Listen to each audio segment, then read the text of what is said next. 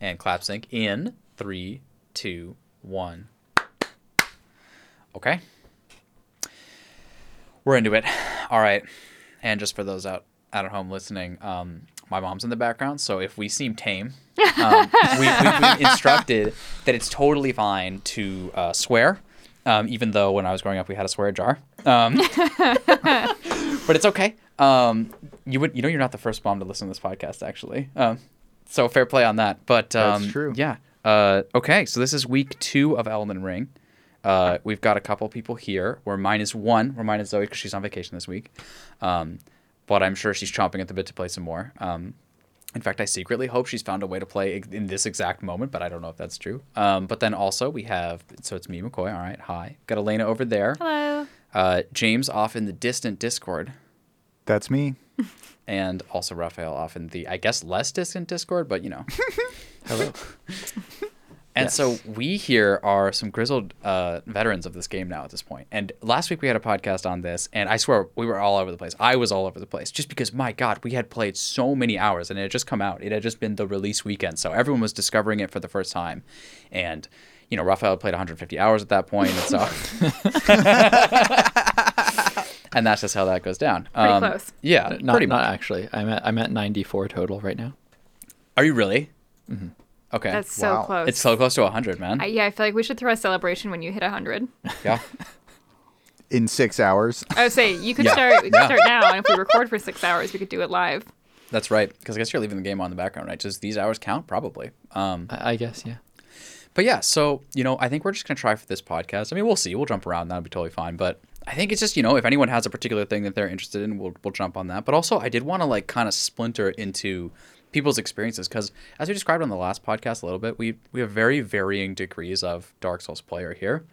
You know, for example, James is literally brand new and has heard essentially infinite about this game. And I think at some point during his, you know, 40 hours or so that's been played, right? Like he probably has formed an opinion or two um, that maybe is in context with some of the other opinions that people have essentially forced on fans of this series. Um, and then, you know, Raphael's essentially like, actually, interestingly enough, we talked about this a little bit last episode, right? Like, has skipped some of the core games, like, for example, three, which, like, is, I think, really close to this in a lot of ways. Of course, it's, I mean, nothing is really close to this, but it's the closest, maybe.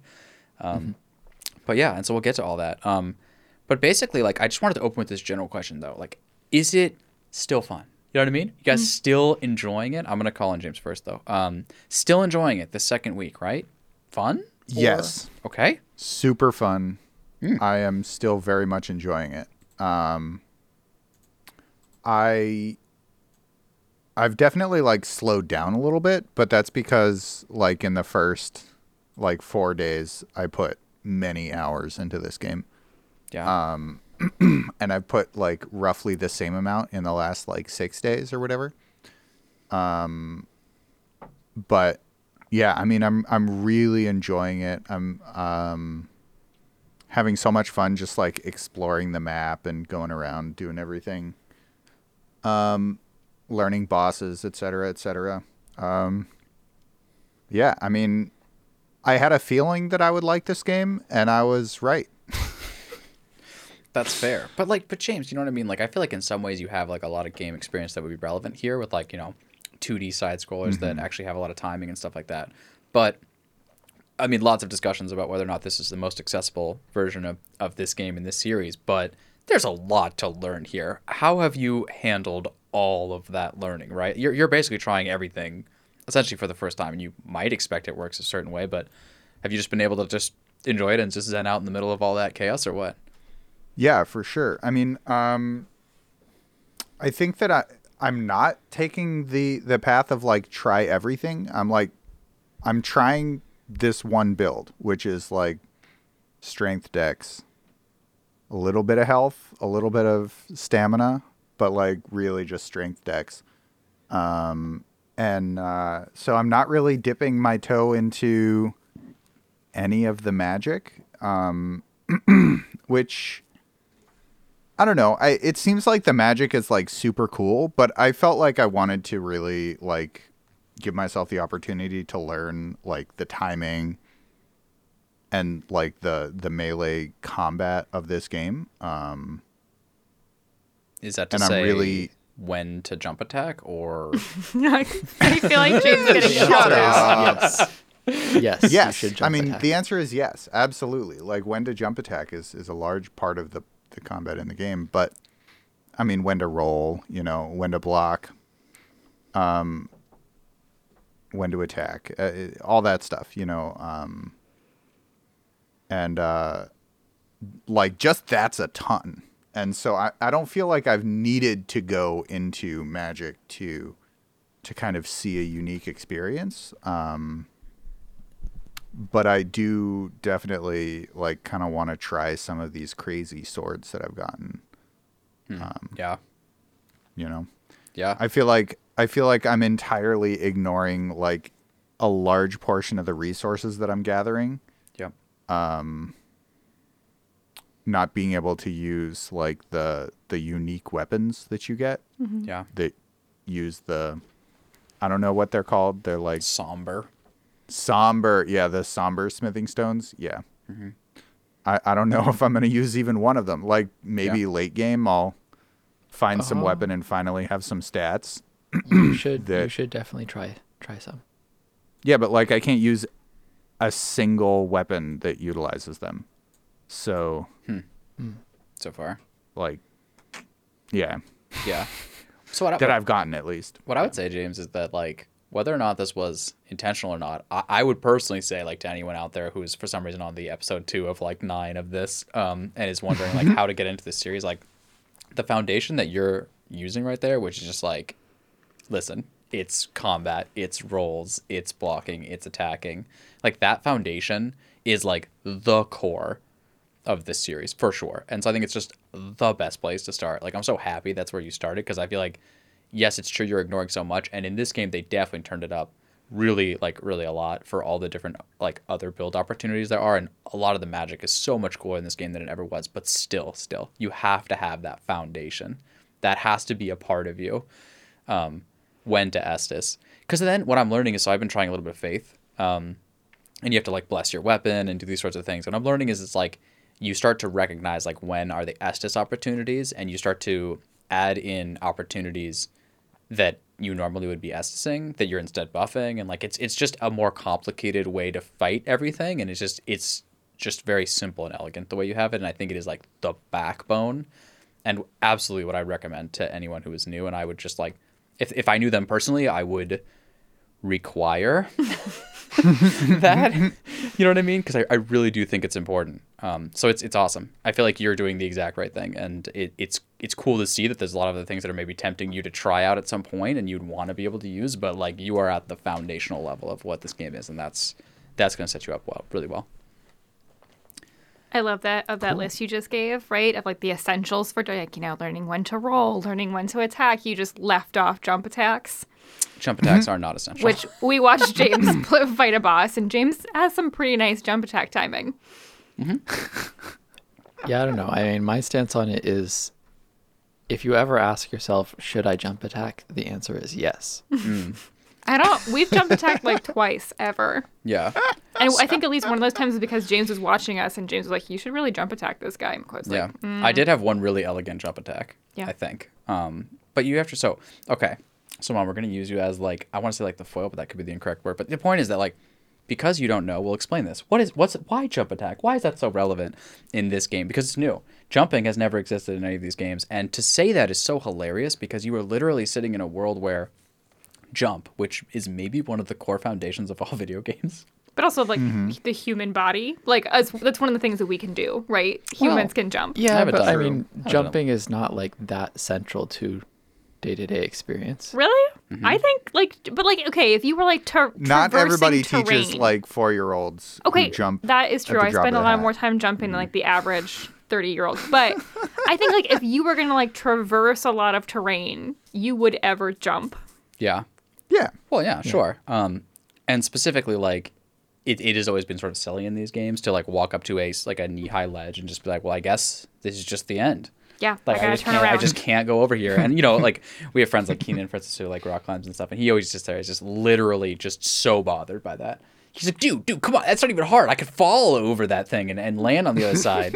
Um, but but this game they they added jumps and they added some other open world things like obviously the the horse as well, and those sorts of things. Uh, specifically the jump though, it adds this new element of attacking where you get this sort of like jump and land attack, which actually did previously exist in these games, but you had to fall off of a ledge that was higher than them and land on top of them. And that's so much harder to do than just jumping wherever you are and landing on them. Um, so we'll see. Um, I've also been doing some PvP this week uh, for fun, and jump attacks are really strong at PvP too. Like just insane range and just oh god, but but yeah, they're good. They also have a lot of stagger damage, which is something that's very very relevant in this game. It's very much like a Sekiro thing, although it's been in the Souls games before. Um, Raphael, are you still having fun with it, man? Like, so he he Yeah. is by far away the furthest. Um, but yeah, sorry, go ahead. Um, yeah, I mean, so I'm I'm still definitely having fun. I think like in the second week of putting this amount of time in, I am getting a little bit of fatigue on it. Uh, but I I kind of have a hard time limit when I'm going to be traveling, and I see. so I I'm trying to finish the game before then, but I don't know if that's achievable. Yeah, Um, well, I mean, I suppose it's achievable, but I don't know if it's achievable under the constraints that I, I wish to place on myself, right. such as uh, not using the, the magic laser beam strat that seems to be all the rage. There's a couple of magic laser beam strats for sure. There's a magic laser beam strat. There's a couple. I'm not Yeah. on the subreddits for this, so I, I don't I haven't heard Yeah, about me it. neither. Yeah, it's interesting, you guys. How do you feel about? So we've been trying to navigate spoilers for this game, and mm-hmm. definitely when it first came out, it was like, yeah, let people experience it. And I still don't necessarily want spoilers for like areas exactly or like feasts of of the eyes that you'll see. You know what I mean?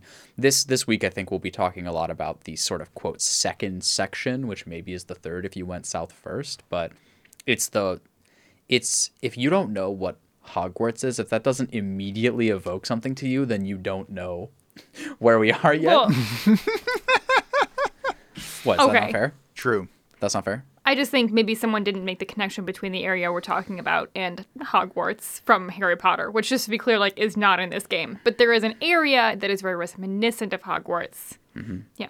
And it's In it's both like architecture and the fact that it's like basically a university Mm-hmm. for magic. Like Yeah. Okay, so if you've even gotten it now, yeah. then you're really It's after where we are. Godrick. Yeah. right? Yeah. So it feels like to me, and I was trying to describe it this way as like the the first maybe early game, which lasts a while, is before you beat or like I let me put it this way: the three gates to mid game, or the second section of the game, in my eyes, are Margaret, Margit, Margaret, and um, God, the castle. Yeah, the Stormveil Castle, and then Godrick.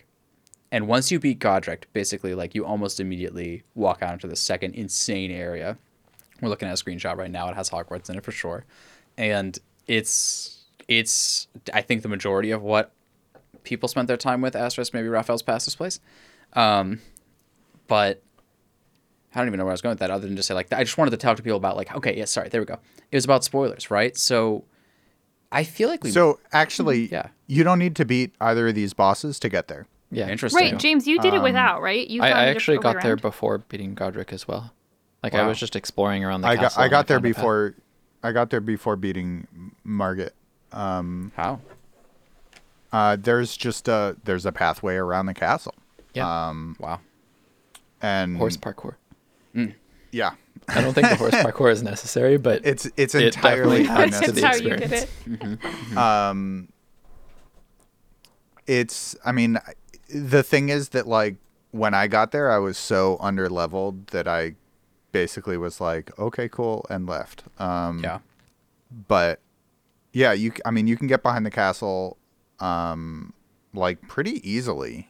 Um that's how i like leveled up my flasks so fast in the early game. Um was like I got back there and I got like a couple of different items for that and then left. Um, so I think kind of like everybody caught up pretty pretty quickly after doing that. Um, but yeah, I mean, it seems like in every situation there's a way around it if you don't want to do that yet Yeah.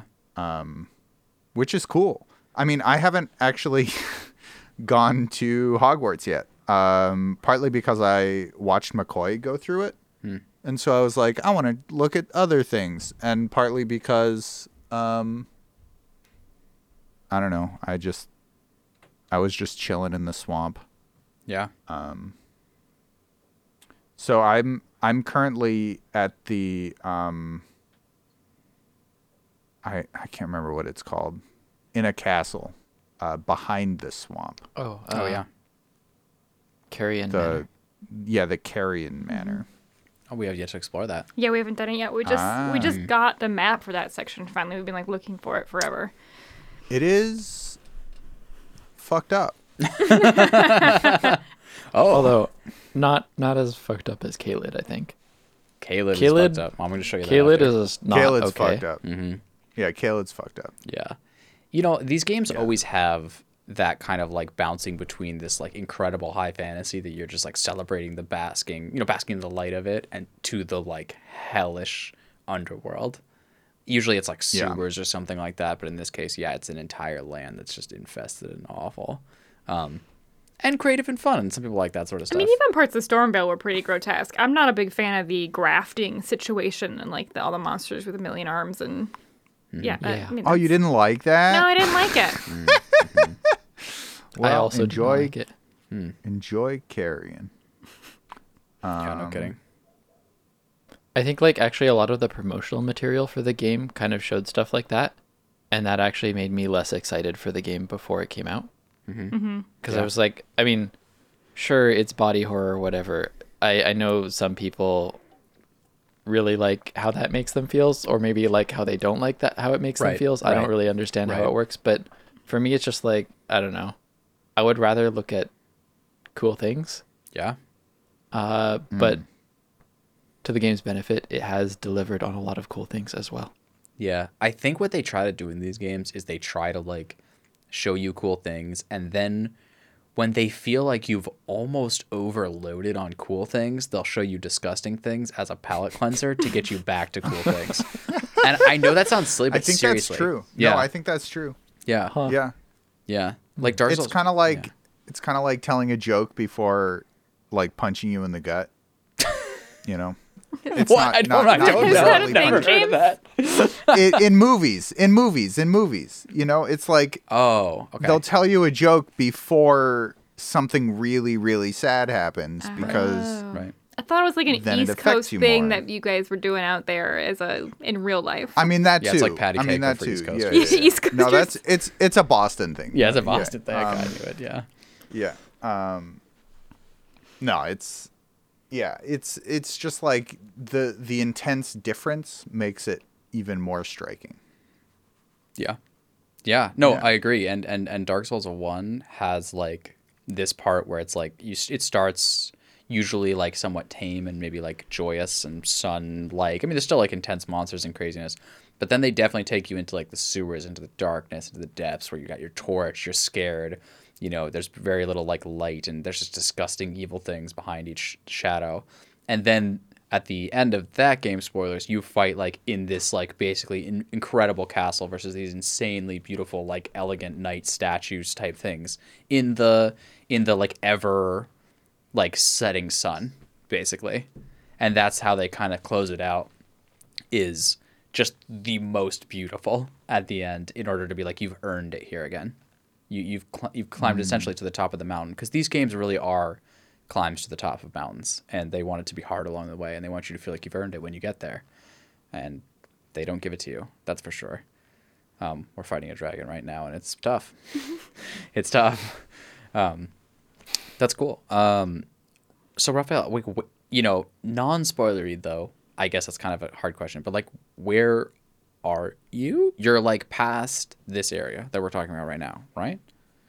Yeah, so I mean I think I was trying to get a read on like what is the the level of the areas and Right. try to do them in in order. Um Right.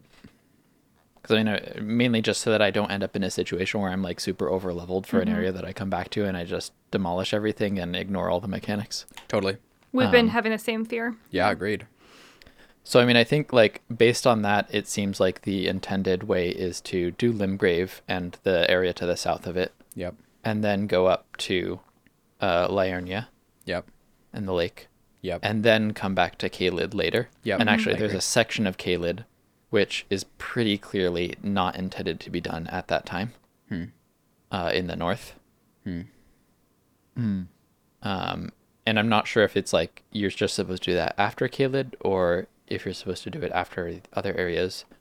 I have not yet really moved on to another area. There's still like a few loose ends in Caelid and Liurnia that I'm trying to clean up. Are you going for like, all right, I'm in an area. I'm obviously not trying to power level so that everything becomes trivial, but I am trying to get everything, right? Yeah. Yeah. Yeah. So I'm, I mean, I'm sure I've missed things. There's a lot of minute details in this game, and it's really easy to miss like even quests from NPCs. Um, Yeah. I would say actually those are particularly easy to miss. Yeah. Um, Yeah. so yeah, but I, I've been exploring every opening that I find anyway. Yeah. Have you found so far, Rafa, that your your tactic is kind of working? Like, do you still feel appropriately leveled for Kaylin. Kalid or Khalid, Kalid, um, even though you've kind of like attempted to 100% the sections that came before that? Yeah. Um, I mean, I think.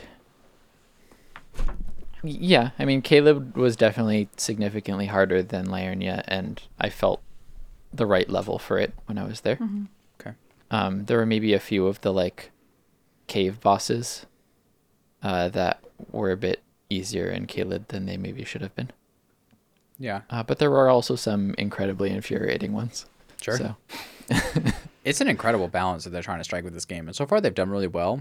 But like, you know, this is one of the things that they've struggled with throughout the series. Like, I think one of the reasons why people criticize Dark Souls 2 so much, I mean, there's plenty of reasons, but actually, it's the most similar to this game in terms of layout, where they give you like teleport really early. You go to a bunch of areas. It's it's a very like, you know, you how do I say it? it's like well the first game was very vertical. The second game is very horizontal in terms of like a lot of space that you could actually go and like run to, and you'd be running from area to area. And so it ended up being a little bit more like this, but just a bit more confined. If imagine like you knew, like they had this really crazy open world kinda, and then it was like, okay, but it ends in these two doors. you know what I mean? Like every time.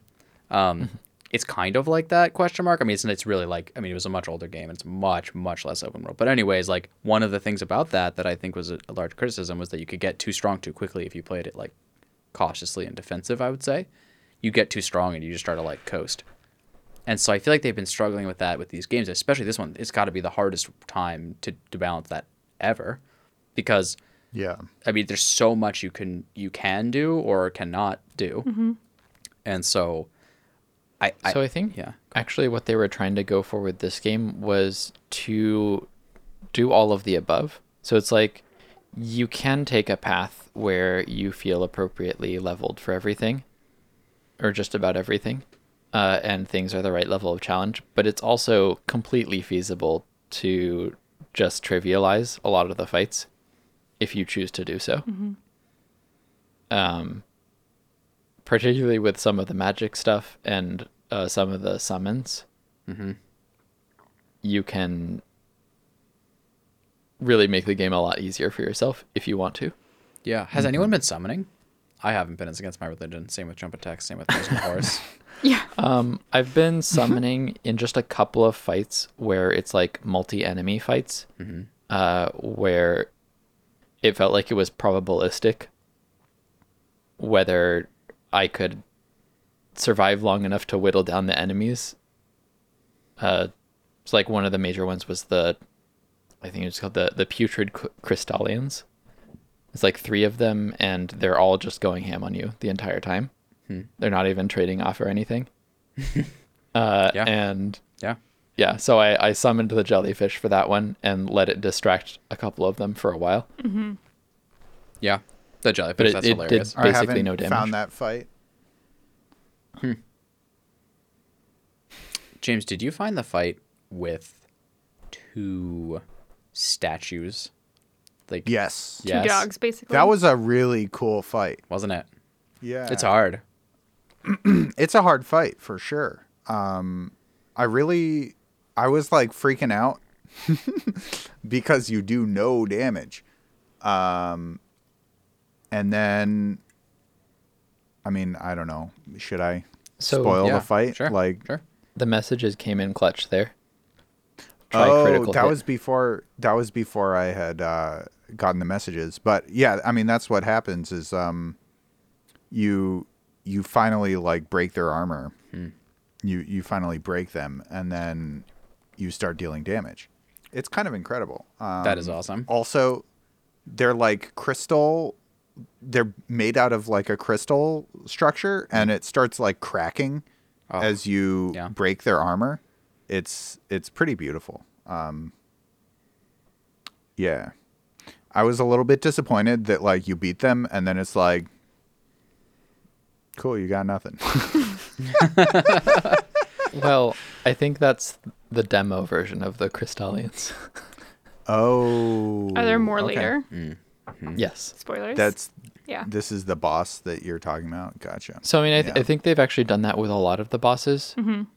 where they Yeah. they sort of have like a an easier version early on, uh, which is not to say that it's usually easy when you first encounter them, Right, but it, it right. prepares you to face the harder versions later.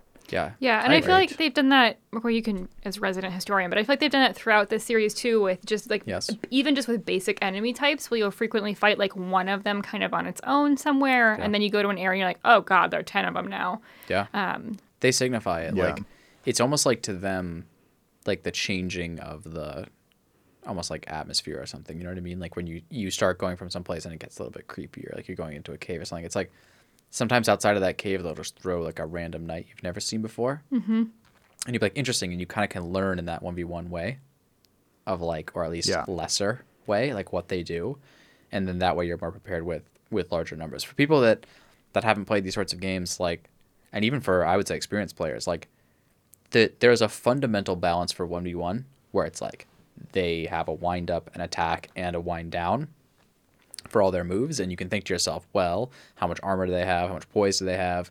If they're in their wind up for attack if i'm faster if i use my fastest move can i hit them? Can i stop their move from even starting? Obviously you're facing, facing a dragon. You're not stop you're not stopping that dragon. Um, but like you know as a knight you might be able to or especially like a, a mage or something you might be able to hit and interrupt them. But then you're thinking and that's what a lot of people do even without necessarily knowing the system. They just aggress and if they aggress they hit someone first they're stopping their attacks they feel good. Um, but then obviously like a more safe way of going about it, right, is like they they do their attack and you look to see is the is the string, which is the fighting game term for multiple hits, is it over?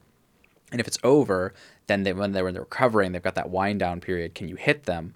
And it creates this like very clear sort of puzzle to solve. And the second you have two or more enemies, that puzzle gets really muddy really fast someone can be doing something that technically you should be able to hit them and pot- potentially you hit them four times when they're doing this. But if the other person is swinging and protecting that person there is potentially no opportunity to hit them. So then what do you do? Do you try to figure out a way to bait one of them into attacking and then split them up? Or like what do you try to just like wait for them their openings to align? Like what do you do? And so fighting multiple enemies is just like a really really different problem than 1v1 it's a really different problem.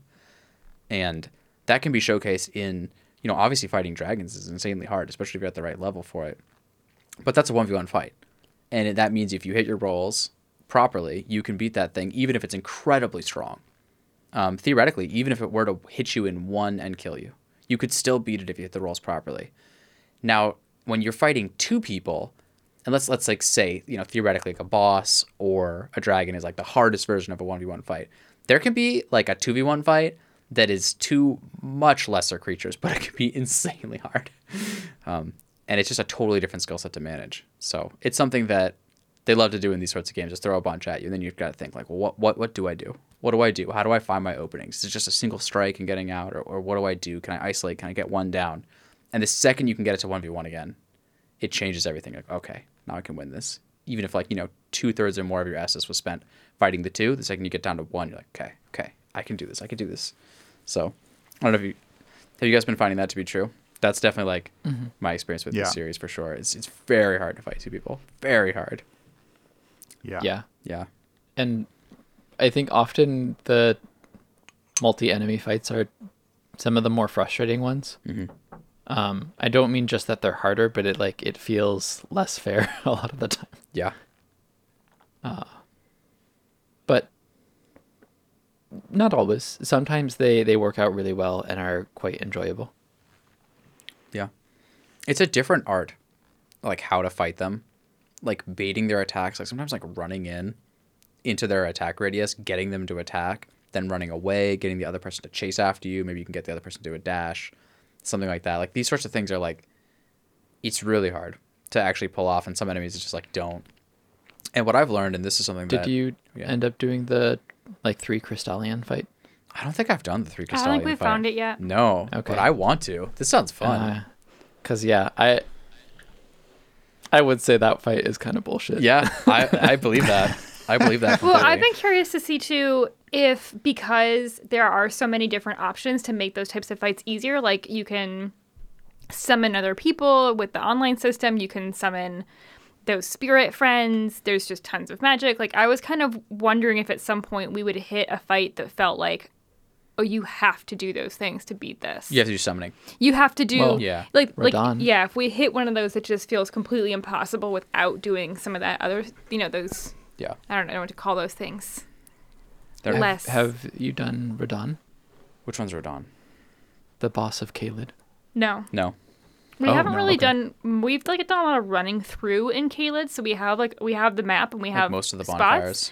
Yeah. But we haven't actually cleared much of it. if Caelid's anything. next. Like essentially, Caelid's like next on the list for us. We're just uh, dotting our I's. Okay, And crossing that's T's. that's unfortunate for this podcast because I I had a lot to say about Radahn, Mm. but I should definitely hold on to it. Write Yep. it down, maybe. Yep. I feel like Make a note for yeah. for next week. It's hard, you guys. It's definitely something. I'm excited. I'm excited. We could get to there soon. Um, yeah, yeah. We're still we're still in the sort of like mage area. Mm-hmm. Definitely. There's a lot there. We just discovered like sort of the en- the end quote unquote of it, Mm-hmm. or at least the point where it says you can't continue. Um, and you're like, okay, yeah, I need to like do these other things to continue. Cool. And then apparently there's like a secret passageway, and like the person who's been reading your handprints the whole time has like been telling you about this. So, yeah, yeah, yeah. I have a weird question, Okay. but especially because we have Raphael, our resident lore master, Mm. on board here. This is the first Dark Souls game, Dark Souls like game, where I. Uh, okay. I don't want to like bring morality into it, but this is the first one where I've been like, why are we killing these people? Because some of them seem not evil and they seem fine, and I'm just curious if that's just me or if anyone else is having the the um the experience of being like these like hunter gatherer guys. I don't know why we're mad at them and why they hate us. Here's an example. Here's an example, right? Mm-hmm. When you, You don't have to kill them. Well, okay, that's true, but they do attack you if you run past, which I guess is reason enough. Maybe. It... Anyways, I feel like some of the enemy types in this are less obviously evil than they have been in like in past games. I was like, these giant rat things, we should definitely kill those. And this game just seems like it has more variety and more people. I'm like, we're just going in here and killing off this whole for example, area. for example, Yeah. right at the beginning of this area, you can go to a church that's near you, and Mm-hmm. you find this guy, and he's like, "Hey, if you have an extra key to the Mage's Tower, Oh, yeah. like the you know Hogwarts, I'd love to go there." And I was trapped out, and I'm a mage. Mm-hmm. He's like, "I'm new, I'm learning, but I think I'm worthy. Can you let me in?" And so then you're like, "Sure, I'll let you in." So you go, but you're like, "Let me find the key first. So you go in. And you just murder all the mages, right? Because it's it, they're you're, they're the enemies, right?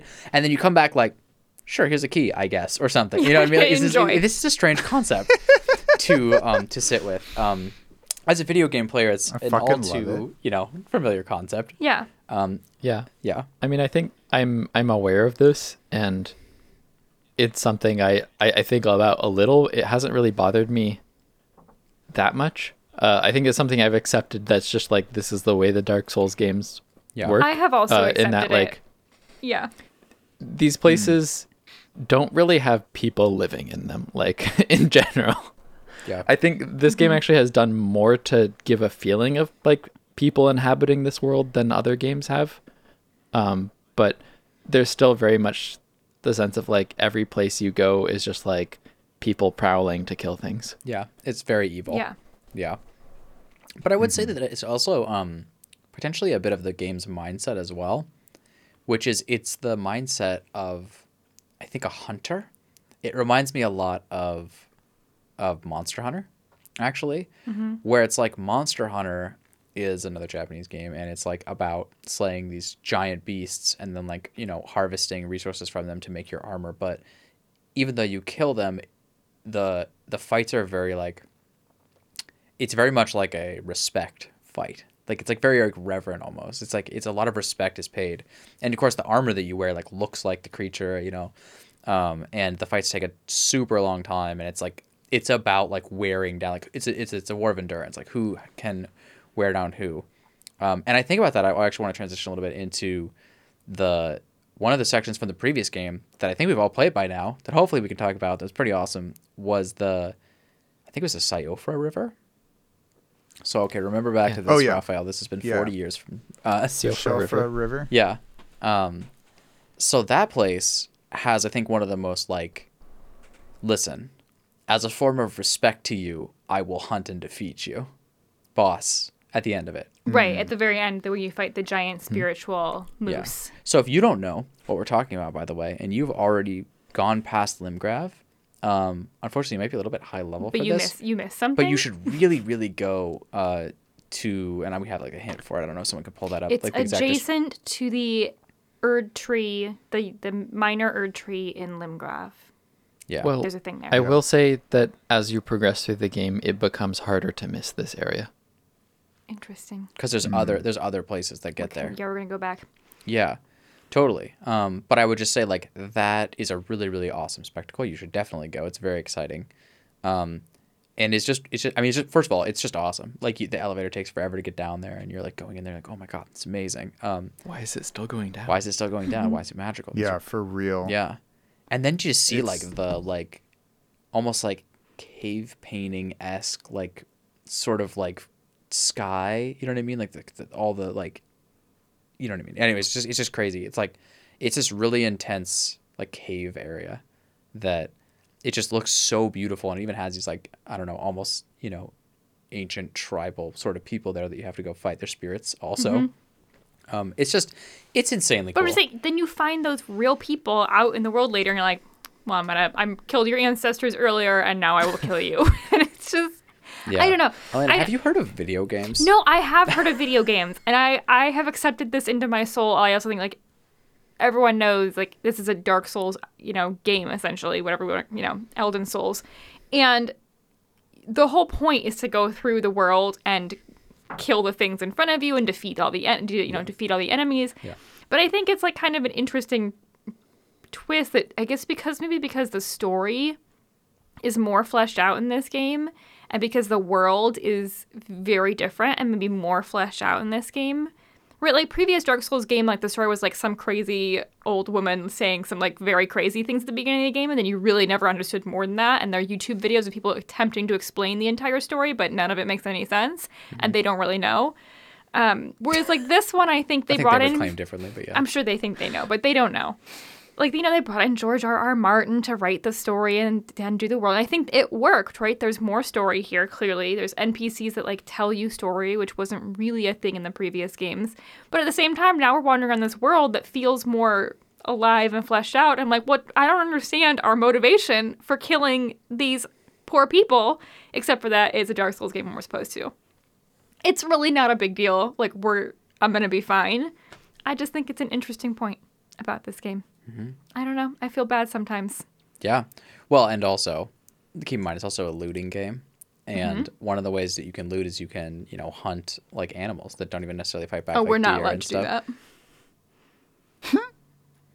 So you don't get any uh, Thin beast bones. Yeah. thin beast bones. The, we can have them if if like um you know, like if a dragon you know does the fire thing and kills a whole bunch of like little deer in front of it we could we You could wander through and scavenge but Right. we're not That would just purposefully be a good hunting deer resources.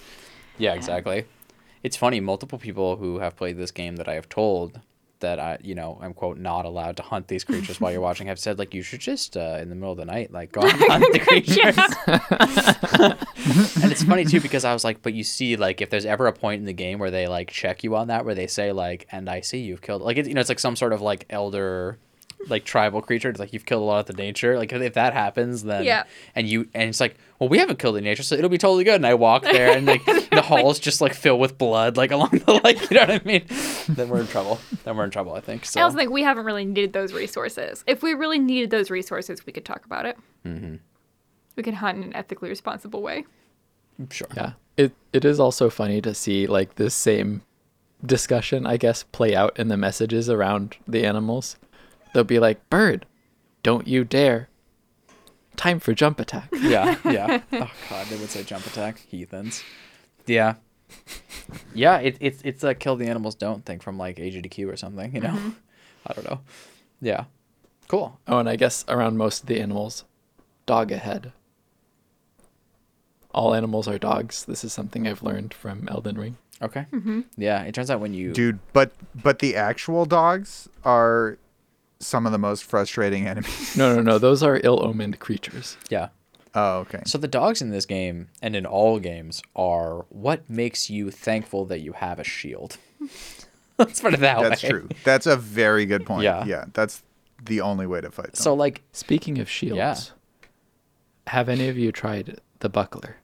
for parrying. no. No, and I don't Yeah. have it, man.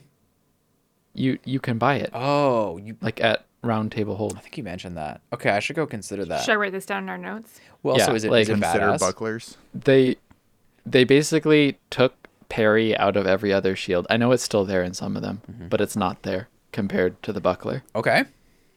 And then they put it in the buckler. So, okay, mom, for context, parrying is, in some senses, like the highest form of elegance in combat. Because, like, what, why is that hilarious? It's just the way that it's the reverence and the way that you say it, and like our knowledge yeah. of you as a person, the, everything behind that of like you refuse to use the horse in this game, mm-hmm. like there is no mm-hmm. jump attack to us, and it's just like mm-hmm. parrying. Yeah. yeah. No, keep, keep parrying parrying in, in you know in in real in the real world is blocking the opponent's attack with the intent of turning that into your own attack right Sure. so it's not just a block it's a Well, I think the follow-up attack is the riposte. yeah Mm-hmm. yeah But, like, yeah, it turns out in. it's it well it's blocking it with your sword or weapon whatever Hmm.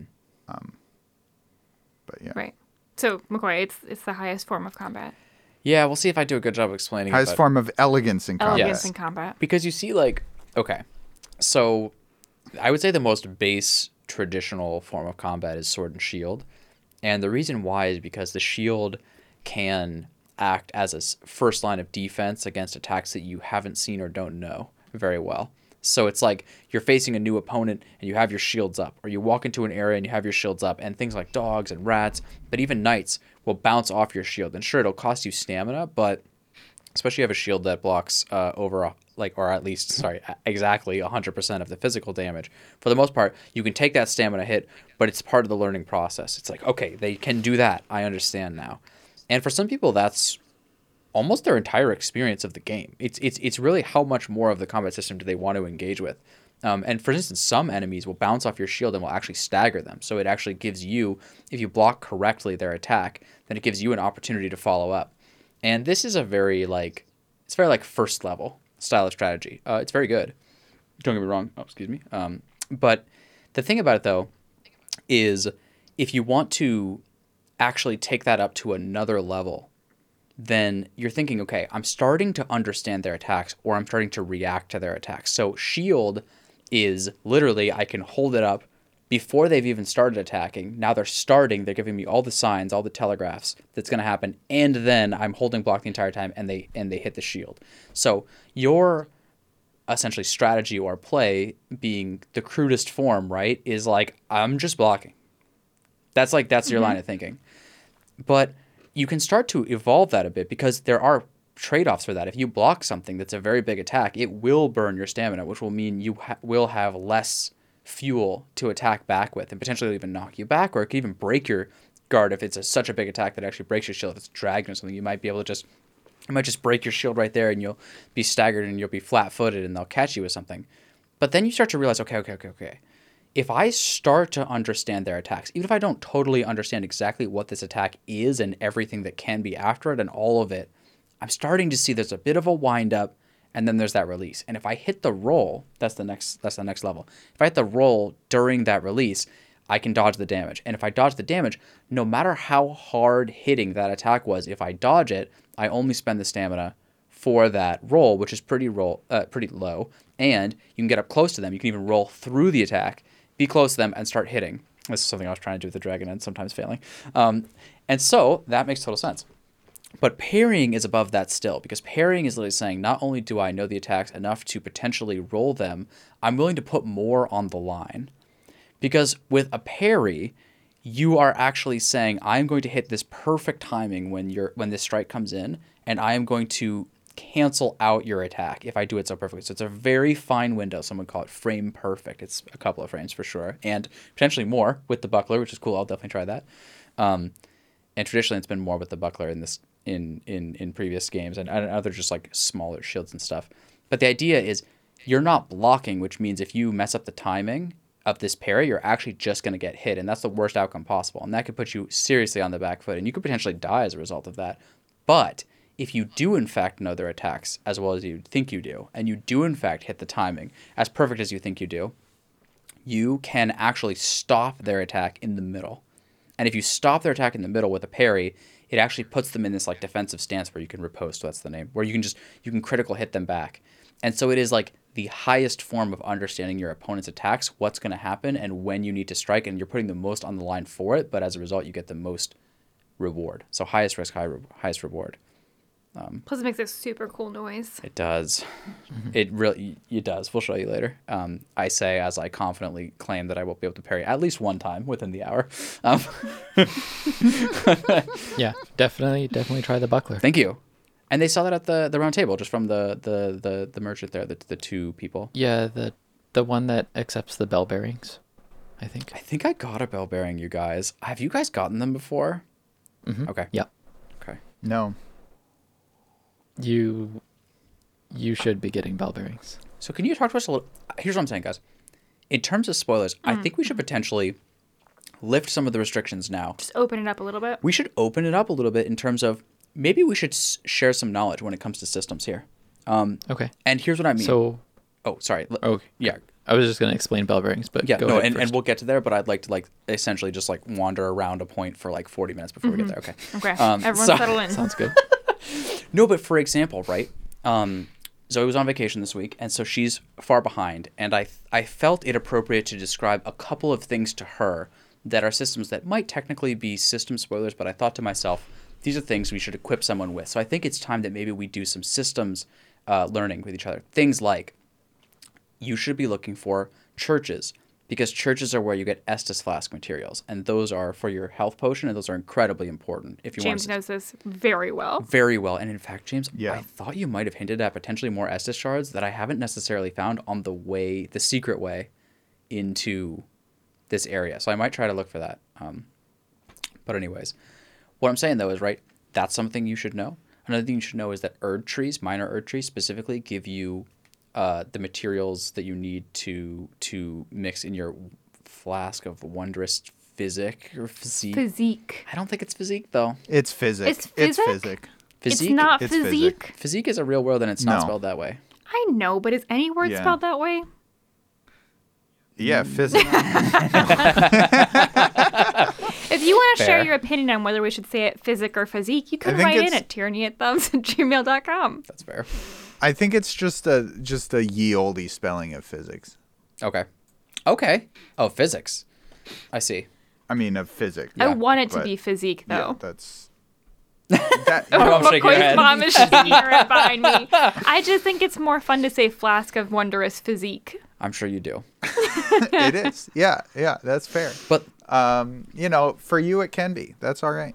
But yes, okay, this is a great meme that Raphael showed. It's it's a monkey and then it's a monkey looking at one of these like uh, like glowing like magical tree roots that feel like the smallest of the earth trees, and it's like neuron activation, which is essentially just to say like monkey sees this Estus flask resource, monkey goes and gets that regardless of how far away it is. Yeah. And I think that's actually a tenet of That is true. Maybe, maybe this isn't necessarily a systems thing, but it's something that I think the three of us are particularly familiar with. Maybe the four of us, even Elena, you as well. Thank you. But it's like, if you see something like this in the distance, you should run over there, dude. Like, uh, even if the Yeah. monsters between you and there are really strong, you should try to run past them and see if you can get this because it's sure you may lose some souls along the way. Maybe you level first if you're nervous. You know, you level, you spend your souls.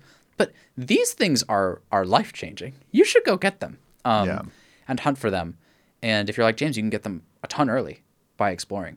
Um, but anyways, so okay, that was all to say. And there's a couple more things, and we can talk about them, like the systems that we should all be aware of. Um, but yeah, talk to us about this one, Raphael. What's what's the deal? Okay, so bell bearings are a mechanic for unlocking new things in shops, basically. Oh, So it's analogous to finding a new merchant, um, but there's a merchant at Roundtable Hold that accepts these bell bearing items and it unlocks new things in their shop and makes them renewable generally. Oh, Um, it's also coupled with a related mechanic that is also bell bearings, which is if a merchant dies, it drop.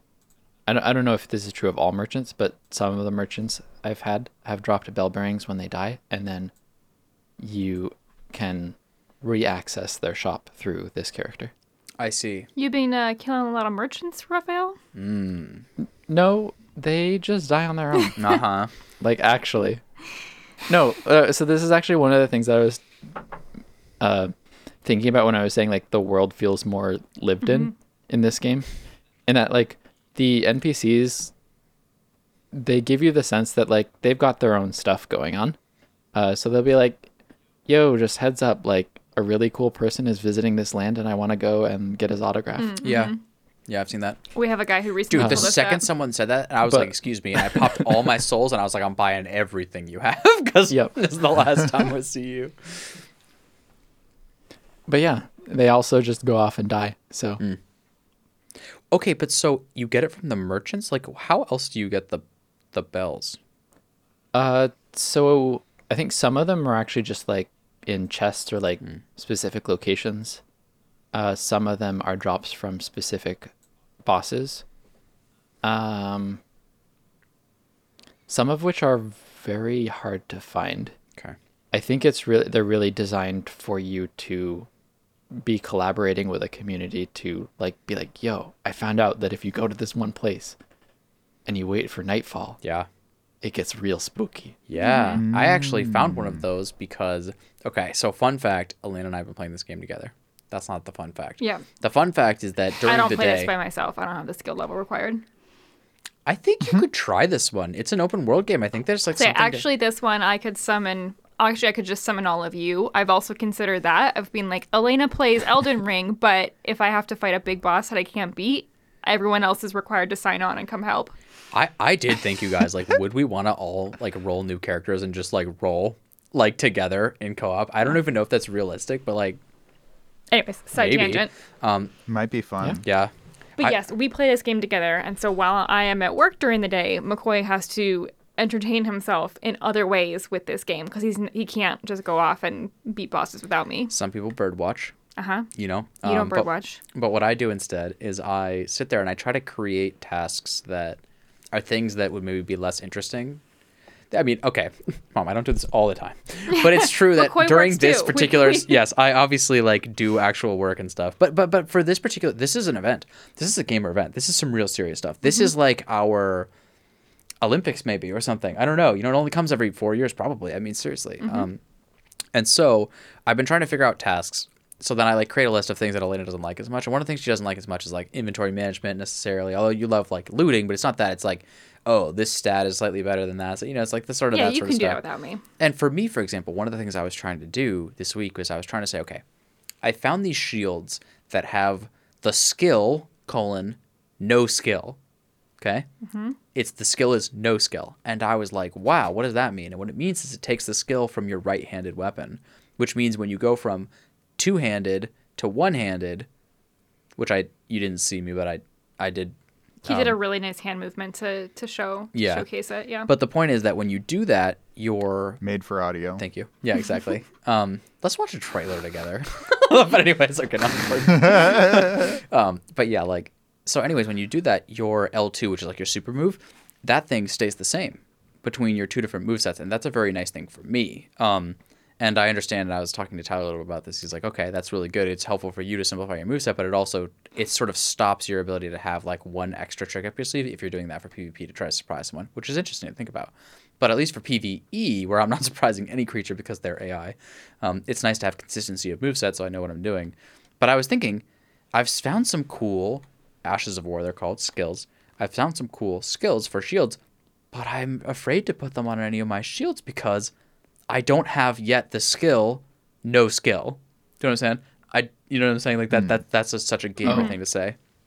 You, so there is nothing blocking you from getting that. Exactly. And I did get it because I went to the guy who sells all the Ashes of War and I thought, well, I should at least check here. Okay. Mm-hmm. And there's a guy in a shack somewhere that sells Ashes of War and he did, in fact, have no skill. But first, what he had was I accidentally went there at night, which wasn't an accident. It was just the, the nature of what happened. And he, what he mm-hmm. instead has is a giant guy with a huge sword that is a boss and attacks you immediately. And I was like, oh. And so I'm saying that all because Raphael was talking about like the community yeah. might find. so yeah. that that is one of the bosses that I was referring to. Yep. Does he give you a bell? Wait, wait, wait. He does. Is it the guy that sells Ashes of War? He's the boss. No, no, no. no. He just miraculously Oh. doesn't show up at night for some reason. And in his place is this giant dude who you fight. He just like goes, I have a bad feeling about this place. I'm gonna go take a walk. And then while he's taking a walk, this boss shows up and and destroys you. and then Wait, you, is that really what he ah. says? Does it die? no, no, no. This is like m- me writing his story in the pages that I have not read. Bummer. I really thought that I I was I was full in on that. Yeah, I was like, good. wait, so Raphael, if, you stand there and listen to him, he really says I have a bad feeling about this. Yeah. that's great. Yeah, and so then what really happens is he just this giant boss attacks you, and fair Mm-hmm. enough, you fight him, and then I'm sitting there going like, do I just turn my computer off so Elena can Yeah, I got this? a text Like- at work being like, I'm really sorry. I was trying to do some inventory stuff, but I went to this place at night, and now I'm fighting a boss. and it's like, eh. Yeah, and so you know, you you know, you summon the holy magic and you put that guy down, Mm-hmm. um, with reference, right? Um, and then yeah, so then you do that, and then the merchant just just shows up the next day like, hey, what's up? And he doesn't even have a word of dialogue to like suggest anything happened. You're just sitting there a little shell shocked, and he's just in there like, so you want Ashes of War, bro?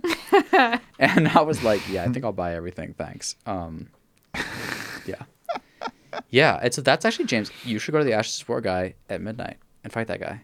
Yeah, Okay. and there's another tip right. I'll, I'll drop too because someone told me this also that. Wait, actually, James, you told me this. Yeah. Do you want to talk about it? The the Black Knight. Oh yeah, the Black Knight. Yeah. So if you go to the um uh the the castle is it Morne? Lorne? I don't know. Uh, Morne, Okay. Down yeah, okay. Morne, south, down right? south. Yeah. Yeah. The ramparts at night um there is a I don't know I, I don't remember what it's called like Black Knight, Nightmare Knight, something. Yeah. He's uh all all in black armor Yeah. with a with a like a a flail. Um, yeah, and his horse has a sheet and- over his head. Yeah, A black yeah, a horse with with a with a black sheet. It's a black horse with a black sheet over Mm-hmm. it. It's a vibe. How modern of you. and um it's it's a it's a pretty cool fight. Um you you got to get on your horse for it though, like for real. Yeah. Um By the way, house rules: And, uh, if they're on horse, you're allowed to be on horse. Is that that no one else needs to follow, but except we do. the current the current boss uh that I'm on is on a horse and you're not allowed on your horse. Ooh. and it's it's you know it's a it's a fight Mm. um but yeah and then you get from that black knight you get this like perfect guard move which is kind of insane um you like put it on a shield and you can like block almost anything and like stagger bosses. It's kind of insane. Um, yeah. So I've been using that forever since. Yeah, I was about to say like so I haven't used it yet, but it was recommended for the kind of like faith paladin build that I have. Um, but I haven't but I hadn't found it. I didn't know what it was. I just I just heard of the concept. So it's good. Yeah. It's yeah, it's very good. Um, it, I mean, you'll still use stamina to block for sure, but um, you can like break combos of certain enemies of of all enemies up to and including some bosses. That's crazy. Yeah. you guys, I was watching James. Actually, Raphael might have been there too. We were watching James fight this boss that I think I want to say is in South. You know that continent. Sure. But, yeah, but anyways, um, Yeah, yeah. The Leonine. yes, yes. And this was such an awesome fight to watch James like learn because it felt like it went the perfect way that you would expect like a Dark Souls style fight to go. Where at first James is like trying to learn his. Oh, actually, okay, no. At first James walks in disrespectful because that's just James's style. He's like, "Ooh, can I just like Super Mario bonk you on the head with jumping attacks?" And he tried that a bit, but before you learn his the enemy's attacks, like you can't necessarily do that. There's a bunch of ways that they'll seemingly feint, and dude, this game is full of feints, like full of Yeah. raising their sword and then huh? attack. Right? See that that extra pause? You already rolled, bro, didn't you?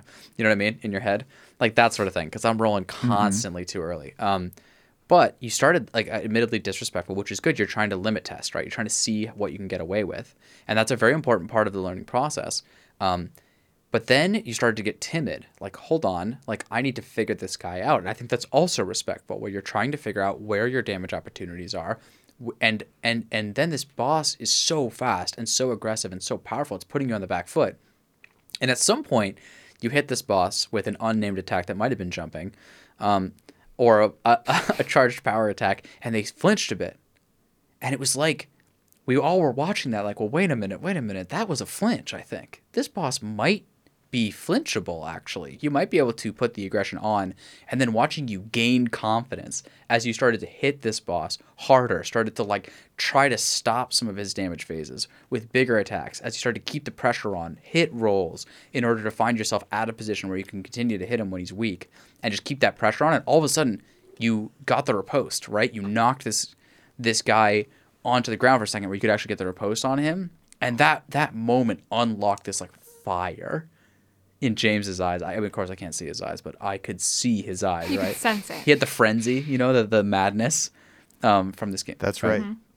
Good And, reference. and but the point is like that was such an interesting trajectory to watch. And I just feel like it really shows like this game allows you to, if you keep the pressure on, you can break people. And that is something that has been in Dark Souls before, but is I think best uh, signified or best represented by uh, Sekiro, which is one that a lot of people skipped because they thought the art style of this doesn't look that cool or whatever else reason.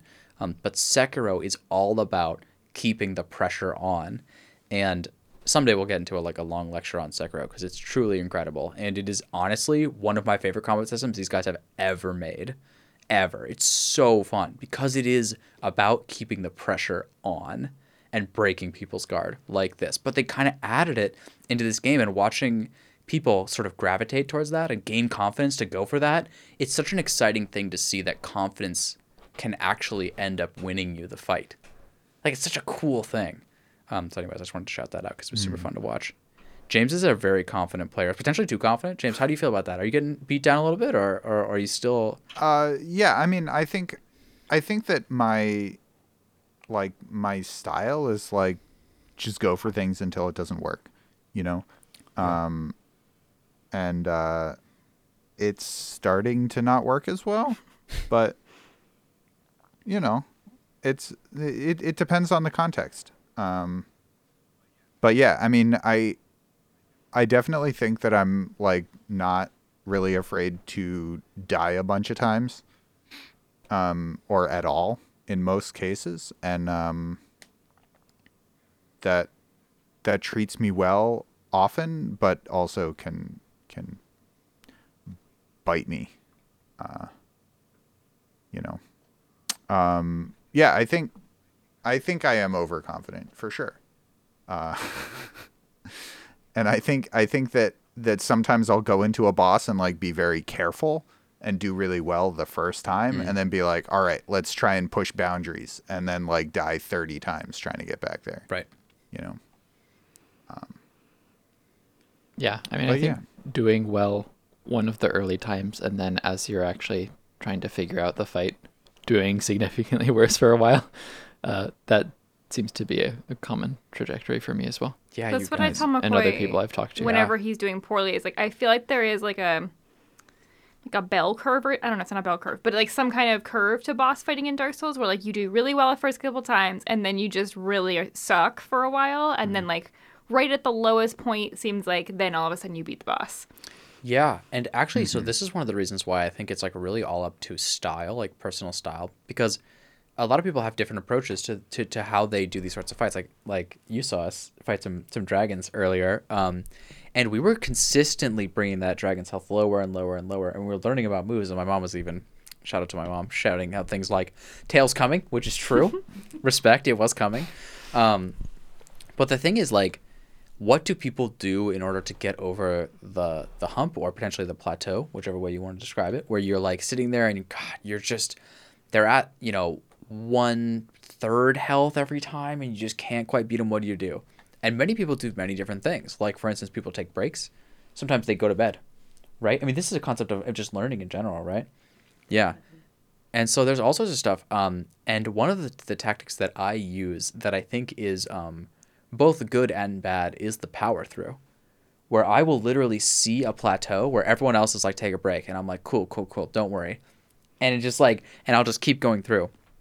And it's actually really interesting because it reminds me of this story that I don't know if I've told on the podcast before, but about, I want to say it was like Bobby Fischer or something. Was a chess champion. And he talked about how he he would learn to focus for chess like championships and he was incredibly good at focusing for long periods of time like hours and hours and hours at a time. But he couldn't beat the russians because they would break his focus. The coach would be sitting there with a mirror in the back shining lights into his eyes okay? Or the the competitor would be kicking his shins under the table to try to break his focus. And so he learned that you could actually do a different type of focus, which I have not yet tried to achieve, but it's just interesting if we're having this discussion of like, what is your tactic of focus here? How do you break those uh, plateaus? He talked about learning a style of focus where you would basically have a bunch of things going on in your mind at once, right? That's what focus is, right? You're trying to keep all these different things, all these different moves in your head. You're trying to keep it all like limber, right? It's also in your body and your muscles too. But then what he would do is he would practice taking a break every like five minutes, a really short amount of time. He would practice taking a break, doing something totally different, and then coming back, seeing if he could resurrect all of that focus. And he would train the muscle of resurrecting his focus so that someone could shine a light in his eyes, break his focus, and then he could come straight back. Which is a really incredible and impressive thing that I have never attempted to do. I am on the old school style where I just like power through with focus. Um, and it's interesting because you think you've run out of t- tactics and tools. And taking a break is valuable, certainly. But where I take a break is much, much later. It reminds me of long distance running, is what I'd actually describe it as. Because in long distance running, you're sitting there and it's like you've been running for 20 minutes and you're like, this really sucks. I'm done. This sucks. And then you get to like 40 minutes and you're like, wait, I feel better at 40 minutes than I did at 20 minutes. Doesn't make any sense. But the thing is, no one actually gets to 40 minutes because they stopped at the 20 minute hurdle because they're like, this sucks.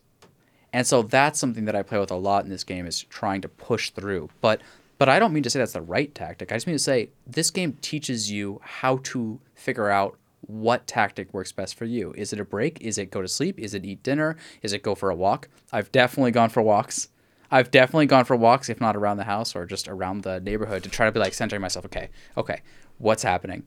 You're not seeing the tail attack every time. You're greeting for that last strike. It's not working. What do you do? And I just really enjoy that that process. And in fact, in that way, I will say, what's really interesting is that I've watched Raphael play some of this game, and I've watched James play some of this game, and I've definitely watched Raphael play a lot of Hollow Knight.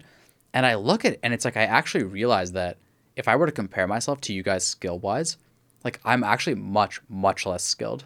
like I fall, like my reaction times are a little slower. Like I fall to some of these dodges that I know are there that I should be hitting. Some of these attacks, I should say, I fall to them a lot. Um, but what's really, really been a, like a lot of fun, and I hope that we can do it in this next week too. It's just I just want to watch you guys boss fight more because secretly, you guys, people who are listening don't know these guys are hella good. James is hella good. I actually, I, in fact, wait, before we went to bed last night, I think I was talking to McCoy. I was like, I just want to watch Raphael play because I Yeah, haven't, Raphael, yeah. I haven't actually please, seen you play please, at all. Raphael. We got we got to to. time. Let's do it, right? But I mean, we could do it. you can do it. Well, this yeah, recording. but um, but I was definitely talking about. I think James, the first time we saw you, I don't. I think I've seen James play like platformers, but not anything like this. And I remember watching James play and being like, McCoy, Wow. McCoy, James is hella good. He's hella Like, good. He's so much better. Yeah. no, but it's it's really funny to like watch everybody. It's just I feel like Dark Souls 2 is like one of those like really storied games that everybody knows about, right? It's like this big combat system and these boss battles are these huge epic like well-known things in video games of like these massive challenges. And it's just really fun to watch your friends play them and like just see see how they deal with it, see what they do because it's it is funny like everyone has their own style, right? Like James's way has like this like swagger and is much more confident and does jump attacks and McCoy's like very deliberate.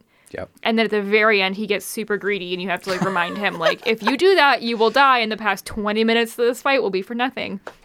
Um, so it's it's a fun part of these games to like see how everyone has their own personality and how they approach them. Yeah. And I love that. I, I love everything about that because it's just it, it really does show that and and keep in mind, we don't even have drastically different builds either. It's it's mm-hmm. difference in playstyle within the core framework. I mean maybe I have a bit of faith here and there and maybe Raphael has twin blades, which are sick. Are you still using those, by the way? Uh, yeah, I'm I'm starting to try to transition off. I, well, I guess I've diversified. Twin blades are still my like main mm-hmm. weapon, hmm. but hmm.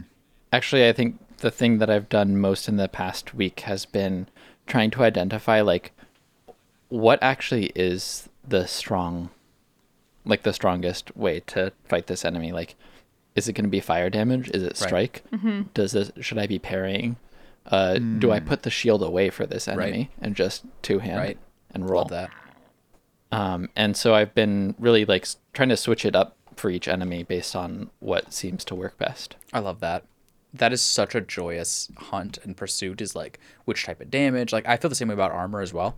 Like I'm sitting there Yeah. being like, okay, these are mages, so I'm putting on my mage robes so that I have higher defense against magic, and you know, and like that stuff really matters in this game. It really does give you the edge. Yeah, I think the well, I did a bunch of experimentation with armor, and I think I have, I mean, approximately cracked the formula. Okay. Um, and armor does not matter that Is it much. just nudity all the time? Because that's my my favorite way. Uh, well, so it does make a difference. So, by my estimation, like using the the best heavy set, which weighs like thirty eight Yeah. weight, uh, the difference between that and like a best medium set, which is like twenty, uh, I think I took eight percent more damage with the medium set. So, by my calculations, as long as your vigor Health. is not above 40, Yeah. uh, you would be better off putting those points in vigor instead of endurance to wear the armor. Right. And so that so basically like and I th- so keep in mind the the idea of armor in these games is two twofold concepts of like balance. One is weight, which you're just describing right now. So it's like there is a build, and for instance, Adam always flirted with this, where he was like, "What if I just put on the heaviest armor ever and had insane poise? It could never be interrupted." Because that's the thing you got to factor in. There's a poise difference, and that poise difference is Yeah. interesting because it means So you can just swing. I couldn't really factor in the You poise. can't. It's uh, enemy How did that make you feel, Raphael? that You couldn't factor in the poise. well, I mean, so what I'm doing now is I'm I'm rolling medium armor and I'm seeing like does the decreased poise like change things? And so far, not really. Yeah. Especially if you hit your rolls. Um, But yeah, so I, I was mostly trying to figure out an equivalence between like if I'm choosing to put points in endurance so that I can wear heavier armor, or I'm choosing to put that in vitality so I have more health. Right. Uh, what's better and or sorry, vigor. Yeah. Uh, and yeah, it's vigor all the way, at least until there's a soft cap at a vigor of 40, Okay. where the returns sharply diminish. And see, that's really interesting. So then I think what that's suggesting is I would imagine your formula is useful for, I would say, the average player, the average build. I would say the mm-hmm. majority of builds that values. I think they probably, I haven't tested it and I haven't necessarily seen it in the wild either, but there's always been this mythical build in these games where someone puts on so much heavy armor that they actually can't roll. And they don't even care because they put up so much health that it's true you're hitting them, but they have so much armor and so much health that they basically don't die to any of your attacks, but they also don't flinch either. And then they basically swing a giant weapon at you, which you cannot stop. And so that's a totally different thing, and not what we're going for at all. Um, but is like a weird novelty that has always very existed in series. impractical for like day to day adventuring. That's that's the Havel approach, right? Yeah, yeah, yeah. Havel. Yeah. Havel. He so he's from Dark Souls One. He has a ring, an equipment mode ring. Yes, he's very He's, exactly. Sorry, I'm I'm looking at McCoy and I have my arms out like a sumo wrestler kind of thing. So I was like, is that the right guy? It is the right guy. Cool. Yes, yes, and so that's always like a mythical build, but I don't think that's what any of us are going for. And as a result, yeah, I think your calculations probably work for what we're going for. Yeah, I think what had happened is I'd sort of been following the incremental improvement approach. Is like, okay, I got a new piece of armor. Like, is it giving me better defenses? Uh, and I'd been just sort of following that uh, gradient descent, I guess, and that carried with it gradually increasing weight, Yeah, and that's how I ended up at heavy armor. yeah. No, and that's the thing is, I actually think it's it's really is these things that, excuse me, um, mathematically are difficult to actually. Sorry about that. Uh, there's no way I can edit that out of the podcast. By the way, that's just there. You will not edit that out No, of the no, Dude, no, Let's be clear. You could. You won't. Write it down, bro. All right, I'm gonna. But now to- we talked about it a bunch. I can't Yeah, edit now it we out. It's can't. gonna Now be it's weird. Like gonna be nothing happens, and it's just like, oh, I can edit that out. Like, for context, man, we do very little editing for the podcast, so they're just people who are listening. They're just here for the ride. Um, but yeah, That's right. But so the thing is, they they do something really interesting in this game where they balance these mathematical equations with things that you have to judge the value of yourself for your build, like rolling. How good is your roll? That is something you have to value for yourself. Um, and poise.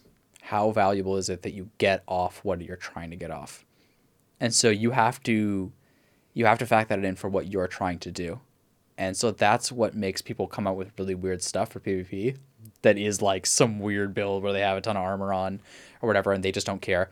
And especially think like you're you're PvEing, for example, and nothing does any damage to you and you have a million Estus flasks and you just sit there and you just smash things and you just kind of heal afterwards. Or for example, in this game, you have these talismans that give you res- uh, res- I'm trying to say uh, sustain. There we go. I was going to say restore, but sustain, right? There's like the red and the blue when you parry someone, not parry someone, when you riposte or critical hit, I think is the actual technical term because you can do it backstab wise also. Well, I don't think you can riposte without parry.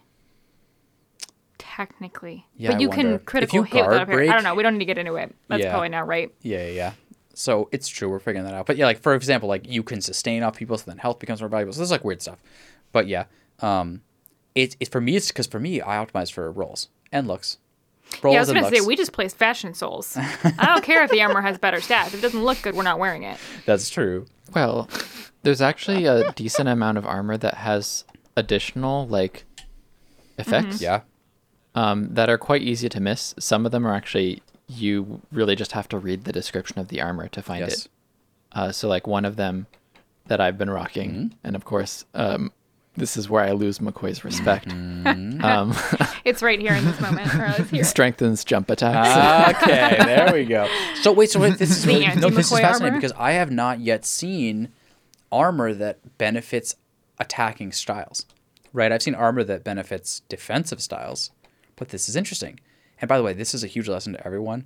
Do read the description of every weapon and apparently every armor that you pick up, which means you have to like go into the right menu and you have to like hit X or something, like switch the whatever. But read it because you want to know like what is the deal with this and yes there's lore on there too but there's also this so that's so cool i i should be reading that for my armor too i did not realize that so thank you that's a huge tip Yeah. The only time that we switch is like if we have to run through poison or something. I see. And then we wear these like ratty, not so nice, not good looking poison ropes. and but then we immediately put the other ones back on when we're done. Yeah. I, I kind of have two armor sets right now, fashion. as the way I would put it. Oh, 3 Mm-hmm. I have three armor sets right now, is I think is what I have, and I've settled on this because I don't think you could have better, you could optimize this better. One of the things I do that is maybe not recommended is I put everything in my chest that I'm not dealing with. And the reason why is because I don't want to spend the time sitting there and going like, what is the best version of this stat? I do that sometimes for a very particular circumstance, but I'm okay with going to my site of grace to do that. But I have a set of armor and weapons and shields that gets me a light roll. And that's for when rolling is the most important and blocking is still relevant somewhat. Then I have a set for just general adventuring, which is like medium armor. It's a medium roll and it looks really awesome. Um, you saw that one rolling around. Um, although you also saw the light one too, with like the shirtless. Yeah, yeah, yeah. Uh-huh. And so, and then the third thing that I have is a set of mage's clothing that is very specifically very good against a lot of different things like holy and fire and those sorts of things. So it's like it's like they sacrifice a lot of the physical defense for the more magical ethereal defense, and I'll put that on in particular cases. So that's kind of how I roll. I've noticed that that exists, that like magic versus physical dichotomy exists at the light and medium, mostly at the light armor Okay. actually, but to some extent at the medium. But I have not found that at the heavy armor. Does that mean the heavy armor gets both? Yeah, heavy armor seems mostly balanced between the two. That's cool. Yeah. It seems like anti magic is like you're gonna put on some magic robes or something. You know what I mean? It feels like it's super light. Hmm. Yeah. That's cool. And so that's that's the thing is like they so so Adam told me this one time and I've been testing this throughout all the series. I don't think it's entirely true, but it's the right model to to get you so much of the way. But he was saying things like there isn't like a best weapon exactly. And he's like, yeah, there is. Like technically, and like if you go to PvP forums, they'll they'll tell you what it is and they'll tell you what the sets are. But generally, like all of the weapons have their own value in some way. Maybe some of them are like a little weak, and some of them are a little strong. But it's like the idea is like there's like a set balance. And so, because I was saying like, I was talking about starting gear, and people have talked about this a lot. In fact, I was coaching someone, coaching. I mean, randomly, but they were just like, "Yeah, I'm starting the game. Like, what should I play? Should I play Wretch, which is the one where you start with nothing, no armor, no nothing?" Um, Yes, you should play Wretch. okay, so I told him not to play Wretch. Um, but I said because some of the starting gear that you start with in this game, you could literally use to the very end. That's how good. That's the exact reason why you should play Wretch. what do you mean? Like, do you want that experience where none of the armor you pick up ever matters? Mm. Hmm. This is a fair case. Yeah. But do you want a katana right away? That's up to you. So fair, super fair. Um, and, and so that's the thing, right? Is it's like because of the way that this game doesn't say you got a common longsword. It's a white coloration, which means it's very uh, not rare and you can get it at any time, but it's just strictly worse than a legendary longsword, right? Because of that concept, like yeah, it's true there are weapons that are probably better you can get later in the game and stuff like that, but I, I have found a few that are basically strict upgrades of other weapons. and there's there's been a few throughout the series as well um, but it ends up being it's like close whereas like legendary to common is usually unrecognizably far if that makes sense and so this is what i'm saying like throughout the series i've tested this theory that, that adam gave me and i will say yeah it's actually true like there are like better versions for sure especially with better movesets and stuff like that but also just you're talking better stats right like better damage yeah Yeah, yeah. I'm talking like it's it's the same move set, better stats. Yeah. Like it's the same move set to the extent that you can dual wield it with the other Right. one and have it do the dual wield move set. And that's something that's kind of new here too, guys. Did you know its dual wield is not necessarily the same weapon, but the same weapon tier, as displayed by your inventory. Right, and then those can all do the dual wielding. Do you guys knew that? I was testing that earlier. Hmm. Do you know what I mean by that? Yeah, I, I did not know until McCoy told me. No, I, I don't know what you mean. Okay, so James, there's dual wielding in this game. It's pretty cool. You can't block though. Well, yeah, I know that. Yeah. But so basically, you know, James, in the menu where like like weapons will will stack out to the right. Yes. You know what I'm saying? Yeah. yeah, Anything in a yeah, row can be dual wielded Yeah. with itself, with other things in the row. Oh. Yeah. Anything I'm not sure if it's anything. row? Okay. I think it's like if it's the same move set. Okay. And then it it does like something else. Yes. Your L1, which would traditionally be a standard light attack from your second hand weapon, becomes a two handed, well, strike between both of your one handed weapons. Yeah. You're right. I haven't thoroughly tested this, but I just know that I had some weird thing that was not like a scimitar at all. And I was dual wielding it with the scimitar, and I was like, okay. That's good to know. Hmm, Yeah. It it might be. Okay. don't yeah. I, I'm not like super confident on that one, but I just know that it was like way surprising. Things with different names were dual wieldable. Was sort of what you're talking about. Um, but yeah, so strict stat, stat upgrades. That's cool to see. Um, because you can literally beat, like, for instance, like Dark Souls 1 with a longsword. I mean, Zoe did it. You can see on the YouTube channel. Um, with straight, like, the longsword. And that's, like, a totally viable way to play. And so, because of that, you really want to think about, like, what do you actually like like the move set of basically for pve i would say that's essentially enough is do you like the move set and then do you think it looks cool and so then you can kind of just like figure that out um, cool yeah Okay, I know that this is essentially Dark Souls, and so it's all about the combat. Hmm. But should we spend, or can we spend a little time talking about the actual like open world element to this game? yeah Because I think in particular this week in playing it, um, I've been really impressed with the open world that they've created here. I think it's really, I think it's an open world that like true open world games would be jealous of, basically. Not in every way, but I just think it's really um, deep. Like there's just so like I, every time we think that we're done with an area, we kind of like go back and we check our markings. Like oh no, we have a couple more things to do.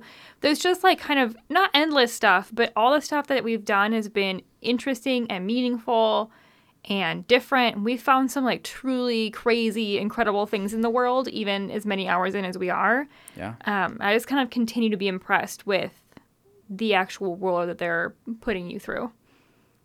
Yeah, I think I, I've been thinking about this too, and like, I, I think in the last episode we were like, "Wow, the world like keeps getting bigger. It's fucking huge. Like, holy Yeah. shit!" Um, and I think a lot of games, especially open world games, will be like, "We've got like a really huge world," and then you like go and play it, and it's like, "Well, okay, so they made this huge world, and they're like, ah, God, what can we put?" Yeah, in like copy paste tires into every. It's just the same Yeah. thing over and over again. and yeah. and this does not feel like that this feels like okay we've got a lot of cool ideas i don't think we can fit into this area let's like add some yeah more to Let's fit it add in a, a, a castle or a tower that's on an island you can't get to that you teleport to you know what i mean Yeah. yeah, or like Yeah. I guess m- And there's like there's like secrets everywhere. Yeah. There's just like little things just all over the place. And it, it really does feel like like full. Like I've played many open world games, well, numerous, I guess not many, that that feel like like empty. But this one feels full. Yeah, guys, I've been joking about this, but I- I've been seriously considering making us play Assassin's Creed after this, and I, I feel confident saying this an hour and a half into a podcast about Elden Ring, where most of the Assassin's Creed fans have left already or something.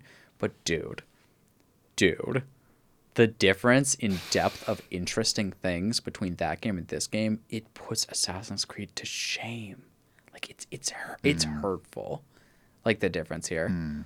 and yeah and I, I I love that about this game. So I, as a standard practice, like I don't like open world games because I don't like I loved Oblivion. Like I loved all sorts of open world games, and I've loved all all sorts of ones over the history. But I just don't like that giant world, very little intention, very little design, very little beauty, very little interest, very little difference.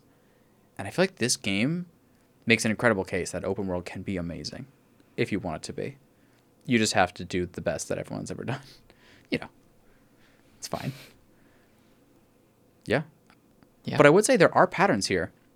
There is a bit of copy and paste here for sure. sure. But the copy and paste, they do it in this way that they actually teach you progression. Like, I don't know if you guys saw this, but, you know, dungeons are like pretty copy paste in the premise. Like, you're going to walk through, you're going to see like a boss door, then you're going to go further in, you're going to fight some skeletons. If you have holy damage, they don't come back, which is sick. Um, Yeah. I've definitely noticed patterns. Like another one is you see like some ruins isolated. There's probably a basement there. Exactly. somewhere. Exactly. With potentially a chest at the end of it or something like that. But what I will say that they do is they innovate on the formula a little bit where one of the I thought this is so genius. One of the dungeons doesn't have a boss at the end of it. Or so it would seem. Because it's actually underneath an elevator. Or because it's actually behind a fog door that you have to or uh, like a illusory wall Yeah, that you have to walls. break. And you're like, I'm accustomed to the dungeon being looking this way, and as a result, this is not right. Something is wrong with this dungeon, and it actually convinces you to go for, forward and try more and learn more about it and, and seek more. And that is such an interesting way to play off of the like copy and paste formula that they have for some of the pieces in this game. I was just like, wow, they're even playing with that. It's pretty cool. Yeah, and I feel like there's a good balance between them where, you know, like so far, like there's, for example, there's like there's a minor Erdtree in uh, every section, if not more than one per section, like that we've opened up, and they are all very similar. Like you get the same things from them, and you fight the same, essentially the same boss from each one, but they do enough to make it get a little bit different. Um, and I would not be surprised that at some point they like really mess with it or do something bigger. Um, but I, I think that those pieces that are constant, like there's one of those walking bell mausoleums, there's several throughout the world. So there's some of those things that are kind of copy pasted, but then there's all this other really bizarre, interesting, amazing stuff. And sometimes when you stumble across it, I think the other piece that I'm really enjoying about it is like you sort of never know if it's going to be just like a one off small thing or if it's going to open up this like huge underground, amazing area that's totally going to take you hours and hours and hours to clear. Um, or McCoy and I stumbled across this thing today. It has like these three teleporters in very quick succession that like fully just take you to like oh Yeah. And we're like oh it's probably like some weird little thing. And the first one you go through is like and welcome to a new world. Yeah. Um, no kidding. And whereas I'm assuming it's like somewhat small. It's not obviously the same size as this, but it's just like there's so many things in this that just like really open up and offer you these like huge, really different um areas. Like really Yeah. there's so much variety in terms of enemies and scenery and they just teleport you to these incredible places. So that's Dark Souls 3. That's what Dark Souls 3 did. So Dark Souls 1 had one of the most incredible maps of all time because it, everything was connected and they had these incredible elevators that would connect you shortcut wise between areas. And they didn't give you fast travel until the very, very, very late stages of the game. But you didn't need it. In this incredible way that they designed the world so interconnected that you didn't need fast travel, like it was incredible. It was incredible. And they've essentially never done that again. And I actually am wondering if any game can ever do that again. Like it is part of the reason why in, in many ways that was the best map design I've ever seen in any video game ever. Because they literally took away fast travel from you and they had to literally in two, three onward give give it to you immediately because they could not recreate the masterful way with which that world was uh, interconnected in this like vertical way where you'd be like fighting through some crazy like you know mid game thing and then you'd have an elevator take you down to like the, the start of the whole game. And you'd be like what? That's above this? And it like allegedly works out you know uh, in space but but this game like it Oh, I don't even know where I was going with that. But yeah, like this game, it has an incredible like map design in its own way, but they they they put Dark Souls 3 elements in there because Dark Souls 3, right, was the most opposite from Dark Souls 1 that could exist. That's where, that's where I was trying to go. Is that it's the most opposite where Dark Souls 3 is like teleports right away. You just teleport into new weird lands. They're totally different. They feel totally different. They look totally different. You're just, you're just gone. You're just in another world.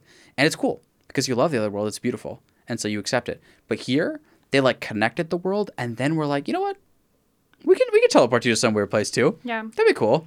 It does kind of feel like I think it was I think Raphael you when he said this earlier. Like it feels like they had like a really long ideas board, and they had some stuff. They're like, well, we don't know how to get this like kind of like purple night sky ancestral spirit world in here. So what if we just like we'll stick that underneath as well, and we'll let them teleport to it? Or like, oh, we had this idea for this other like crazy, and they just kind of like put everything that they'd ever thought of into this game.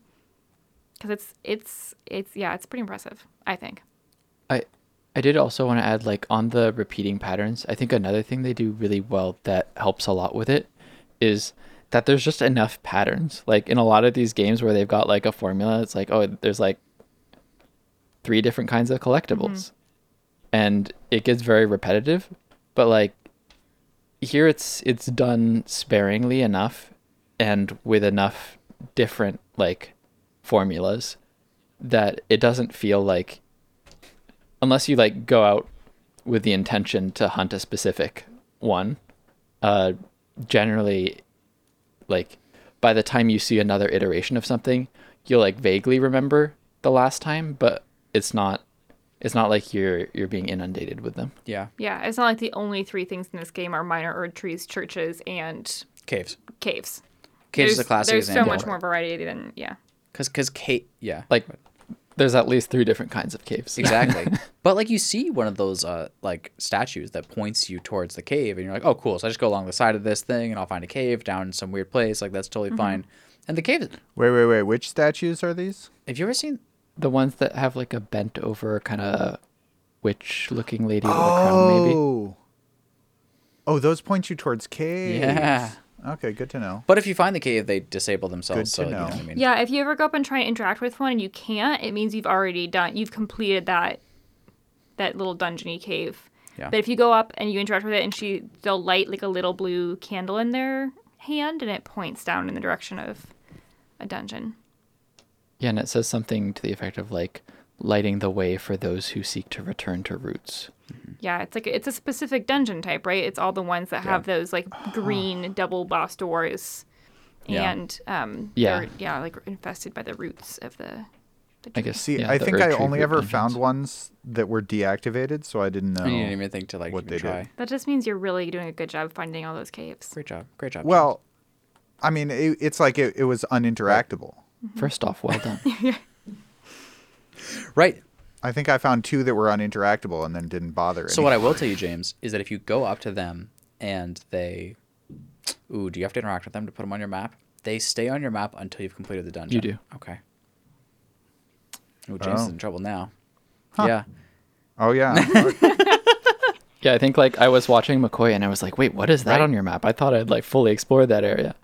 And then I, I guess I'd never seen that on my map before uh, because I'd mostly been finding the dungeons on my own. There were a couple where I found the statue and then I immediately went to the dungeon. So I never looked at the map in between. Yeah. Yeah. Yeah. I don't know. I just think as someone who I like open world games and I play open world games with some frequency, but they are frequently bad um, or not what you want from them. This open world is just, yeah. It. I think it should make a lot of open world games jealous and worried that Elden Ring is coming for their open world market. Well, and, and that's what I thought about um, Breath of the Wild. I was like, Breath of the Wild is, Yeah. is just is just putting to shame all of these Western open world games, and then this game comes out and puts Breath of the Wild to shame. Well, I think. I think they have very different markets and very different purposes. I don't care. I think this game destroys Okay. that game. Well, you're also the OG Dark Souls fan. No, because because here's what I'm telling you. Breath of the Wild was incredibly creative and interesting. And first of all, the one thing that it has over this game is definitely jumping off a mountaintop with like the kite or whatever. The, glider. Wait, Yeah. yeah, wait. Oh, here's God. a real poll. Do you guys though. think late we game we get take the glider? This? Yeah, can we take this poll? McCoy thinks that late game you get a glider in this game. No, I actually think DLC. I hope I DLC. don't so. think that. Okay. Because yeah, I- like after playing maybe Breath of the Wild, any other open world game, I was just like, "Fuck, where's my mm-hmm. glider? This is just like I can't do this. I want to go home." Just to have it on record, I don't think that you get a glider in this game. Yeah, I don't think so either. This game is all about the weight of your character. Like, I, I feel like a glider is just anti that. Yeah. You know. They have done the classic Zelda thing though, and the classic like really good open world game though of they give you these amazing vistas and you can go everywhere that you see. Yeah. somehow and you don't always you, it might take you a really long time to figure it out and you might fight with the game for a while to be like how the fuck do i get up to that tower um but so far you go everywhere you see which i think i don't know it's kind of an arbitrary rule for me but i think that's a rule of a good open world game Yeah. I yeah. agree.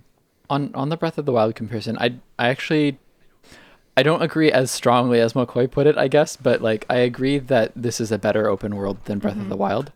But I feel like it is it is honestly like it heavily inspired Yes. by Breath of the Wild. And in in many ways it's a love letter and to to the way that Breath of the Wild did its mm-hmm. open yes. world. You know what From Software did? They literally did this. They waited with open world games. They were looking around. Could Dark Souls be open world? I don't know. Let's put out Sekiro. You know what I mean? I don't mm-hmm. know. Let's put out Dark Souls 3. And then Japan comes out with an open world, Breath of the Wild. Nintendo specifically lights the way and says this is how you do it and they go, "Cool. We'll do one of those." They don't they don't copy Assassin's Creed. They copy fucking Breath of the Wild. And you're like, "Okay." But the thing is, for me, Breath of the Wild was one of the most like incredible games to explore. Like it was just such a a fantastic game to explore and to be like, I can be over there, and they showed you the resources that you wanted on other mountaintops, right? And you could mm-hmm. see there and be like, I'm gonna go there. But what I will say is that I think they ran into problems with just they didn't have, in my opinion, like a almost like a loot system that that supported the exploration. Like they could give you more stamina, that's cool. They could give you more weapons that broke instantly. They could give you armor. Like they could give you what was it, Kur- Korok seeds? Bananas. I mean, I I disagree lightly. I mean, I do think it's like it's both a really good comparison and like kind of a nonsensical comparison because I don't think it's really the same markets. I guess maybe it is, but basically, I think that Zelda had not, not Zelda. I think that well, Breath of, Breath of the Wild Yeah. Had a much chiller exploration vibe and had a more at least for me the way I play like more of an emphasis on like crafting and cooking and like so that's why I like went to new play. I'm like, oh, I can see that over there. I'm gonna go check it out. And it's like, oh, we get a new kind of fruit. Now you can make new recipes, which probably applies to to this game in some ways, but to me is like really not the driving factor between why we're going places in Elden Ring. Like we aren't really going places in Elden Ring to attempt to find a new species of banana. Um, or like to be able to craft new items, right? That's like not what we're doing. Um, we're going because this is this is Dark Souls, and you go there and you beat the boss, right? Yeah. Um, and I think Zelda had like s- kind of story mode. This one has story too. They're both kind of story light, but I just think they're really different in terms of like motivation for why you play. This meme says Souls fan, like looking at a, a butterfly and says literally any game mechanic, and it just says, "Is this creating? Uh, is this cheating? Not only the game, but yourself." That's the most McCoy meme I've ever seen. Agreed. Yeah. Agreed. That's why I mean that's why we had to have the Dark Souls horn, horn for so long in this podcast because any other game that we played, McCoy was just like, yeah, but Dark Souls. Yeah. Because Dark Souls actually I think it's like once you learn to play the game the way that it wants you to play it, it's like you really do you really do become bolden in that. And you look at other games and you're just like, what am I even doing? Like what's even Yeah. the point? I just I just hit light attack fourteen times. But And I- that's why I think that's why I said I think open people who make open world games should be worried right now because this one is so good as an open world game that I am sitting there being like I could totally play this. I could play Dark Souls. And I think that they have I almost I don't know, maybe I should try and You play it have for the third to. week.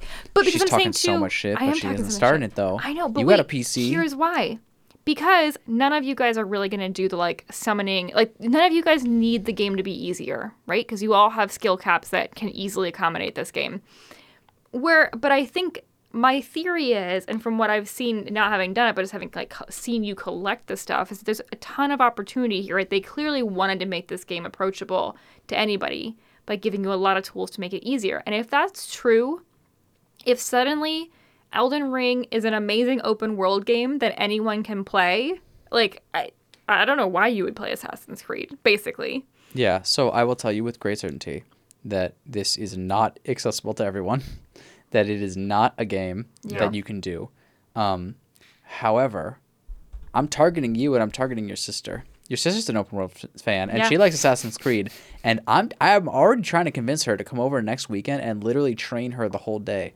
Mm-hmm. And we laugh. Oh, that's so funny, McCoy. Yeah, you want to train me for nine hours? I'm like, bitch, strap on. Um, strap up and strap on yeah, yeah, exactly, exactly. Nice reference. Strap on for this training. Let's go. But the, but the thing is, though, she's the Assassin's Creed fan. Mm-hmm. You are in between. You could potentially enjoy this, especially if you let me teach you, which is something that you might not like. Well, you might not like how I play.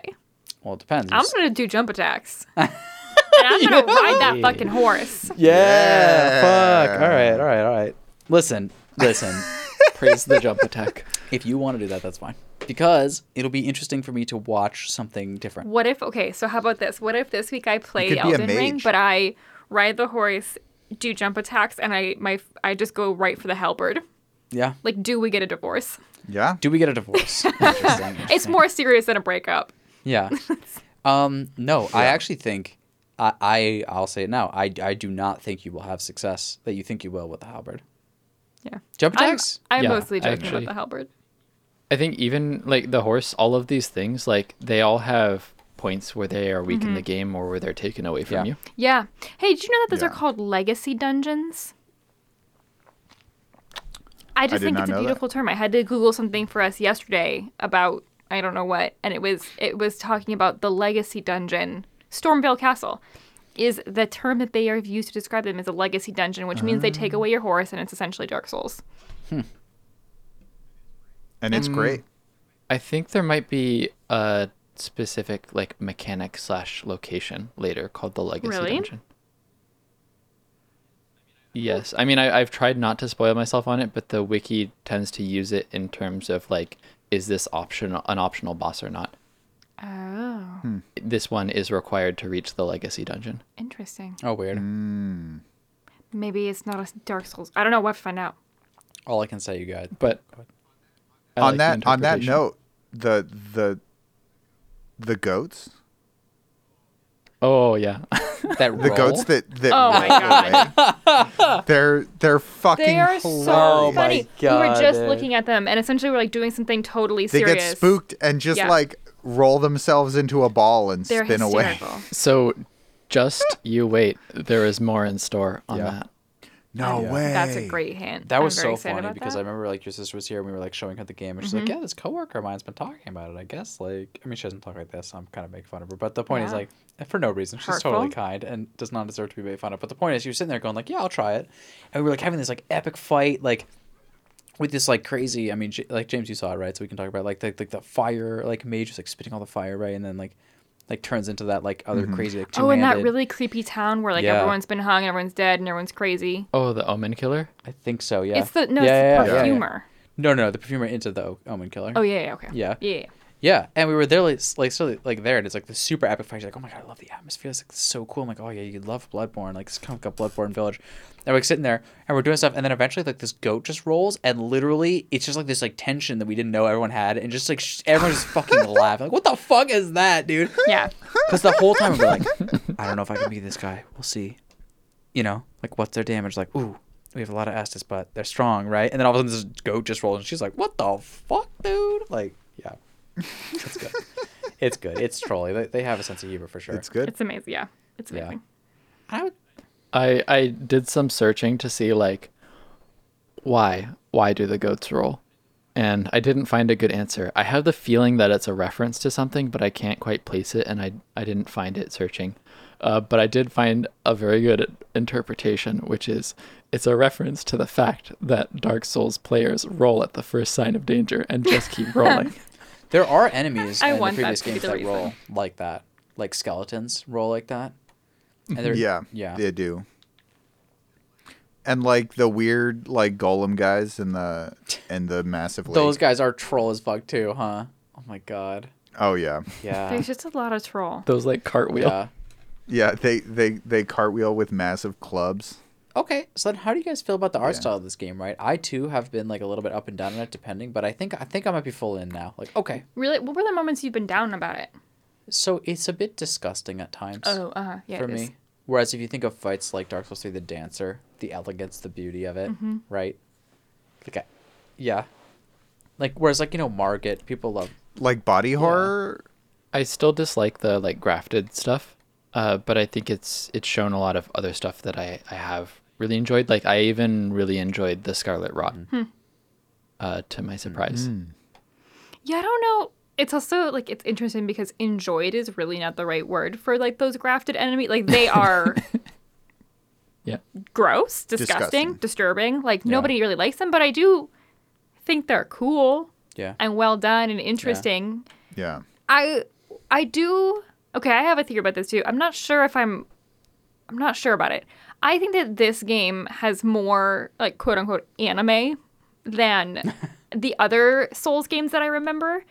Cause like that fight with Godrick, the grafted right, when he like walks up to that dragon, you're like, no. Yeah. Yeah. But he walks up to that fucking dragon and puts the dragon's head on his arm. Like that's the, the most skull.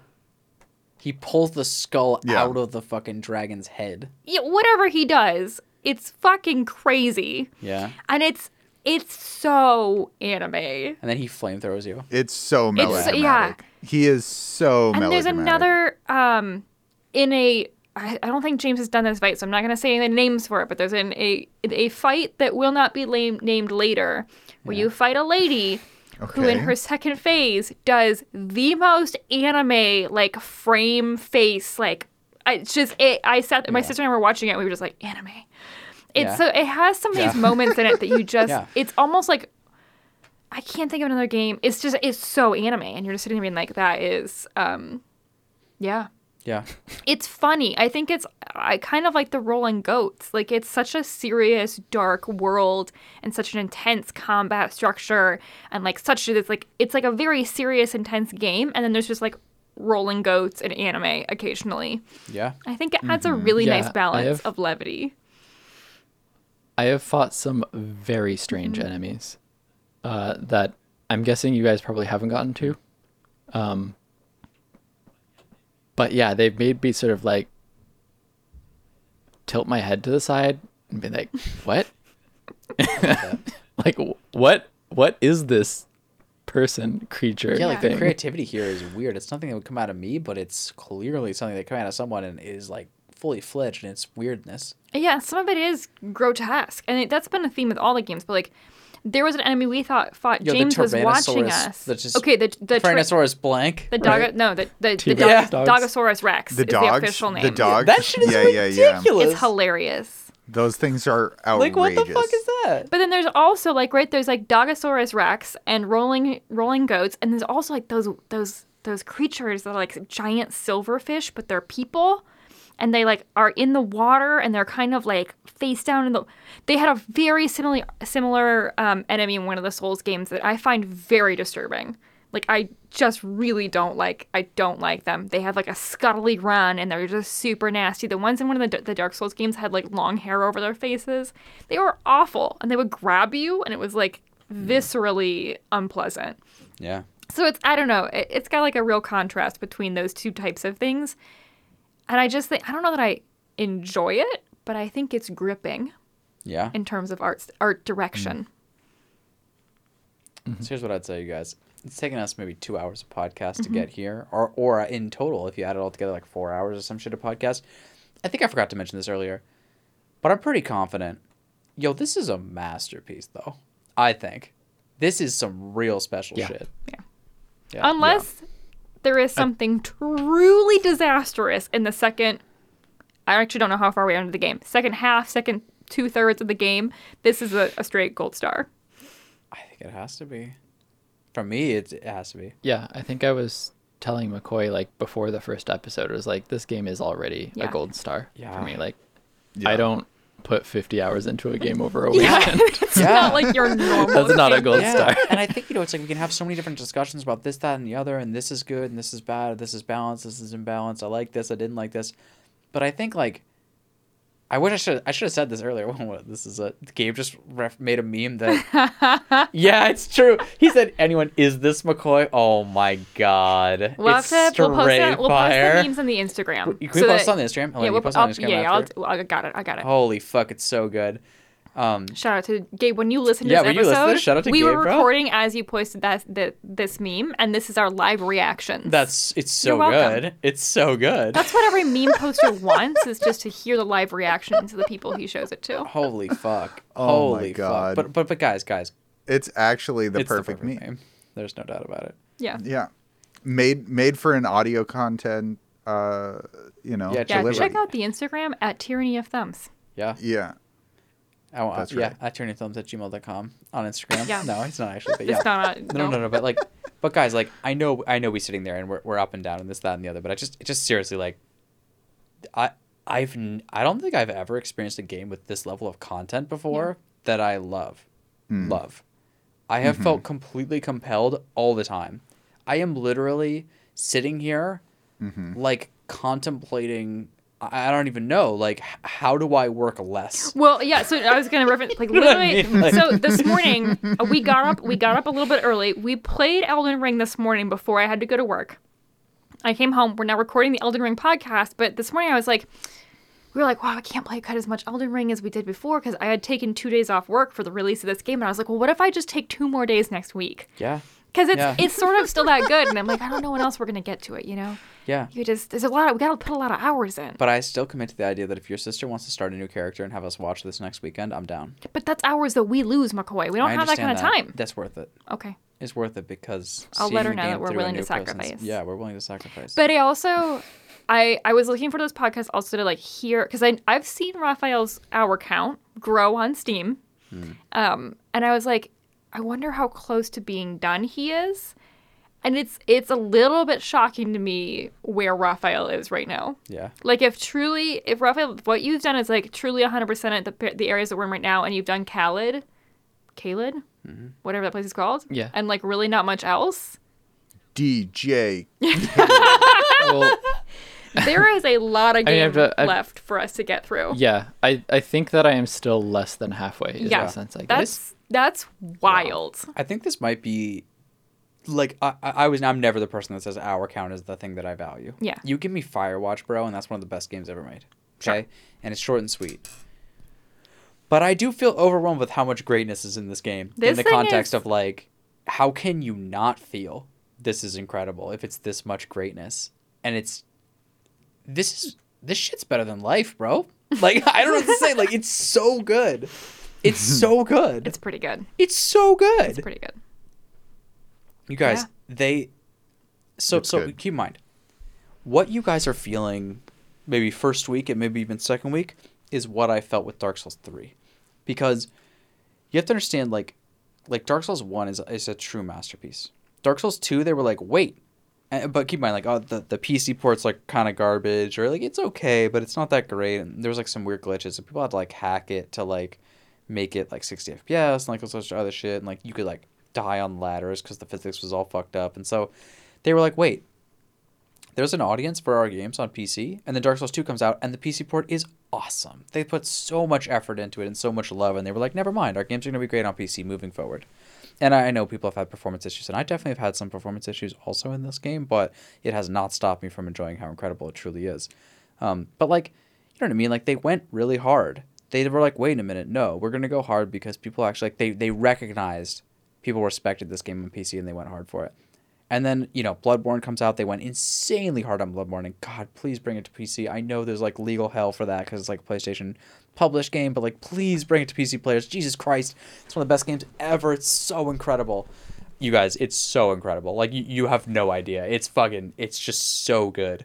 Because what they do is they pair light weapons with heavy weapons because you have a weapon transformation stance button.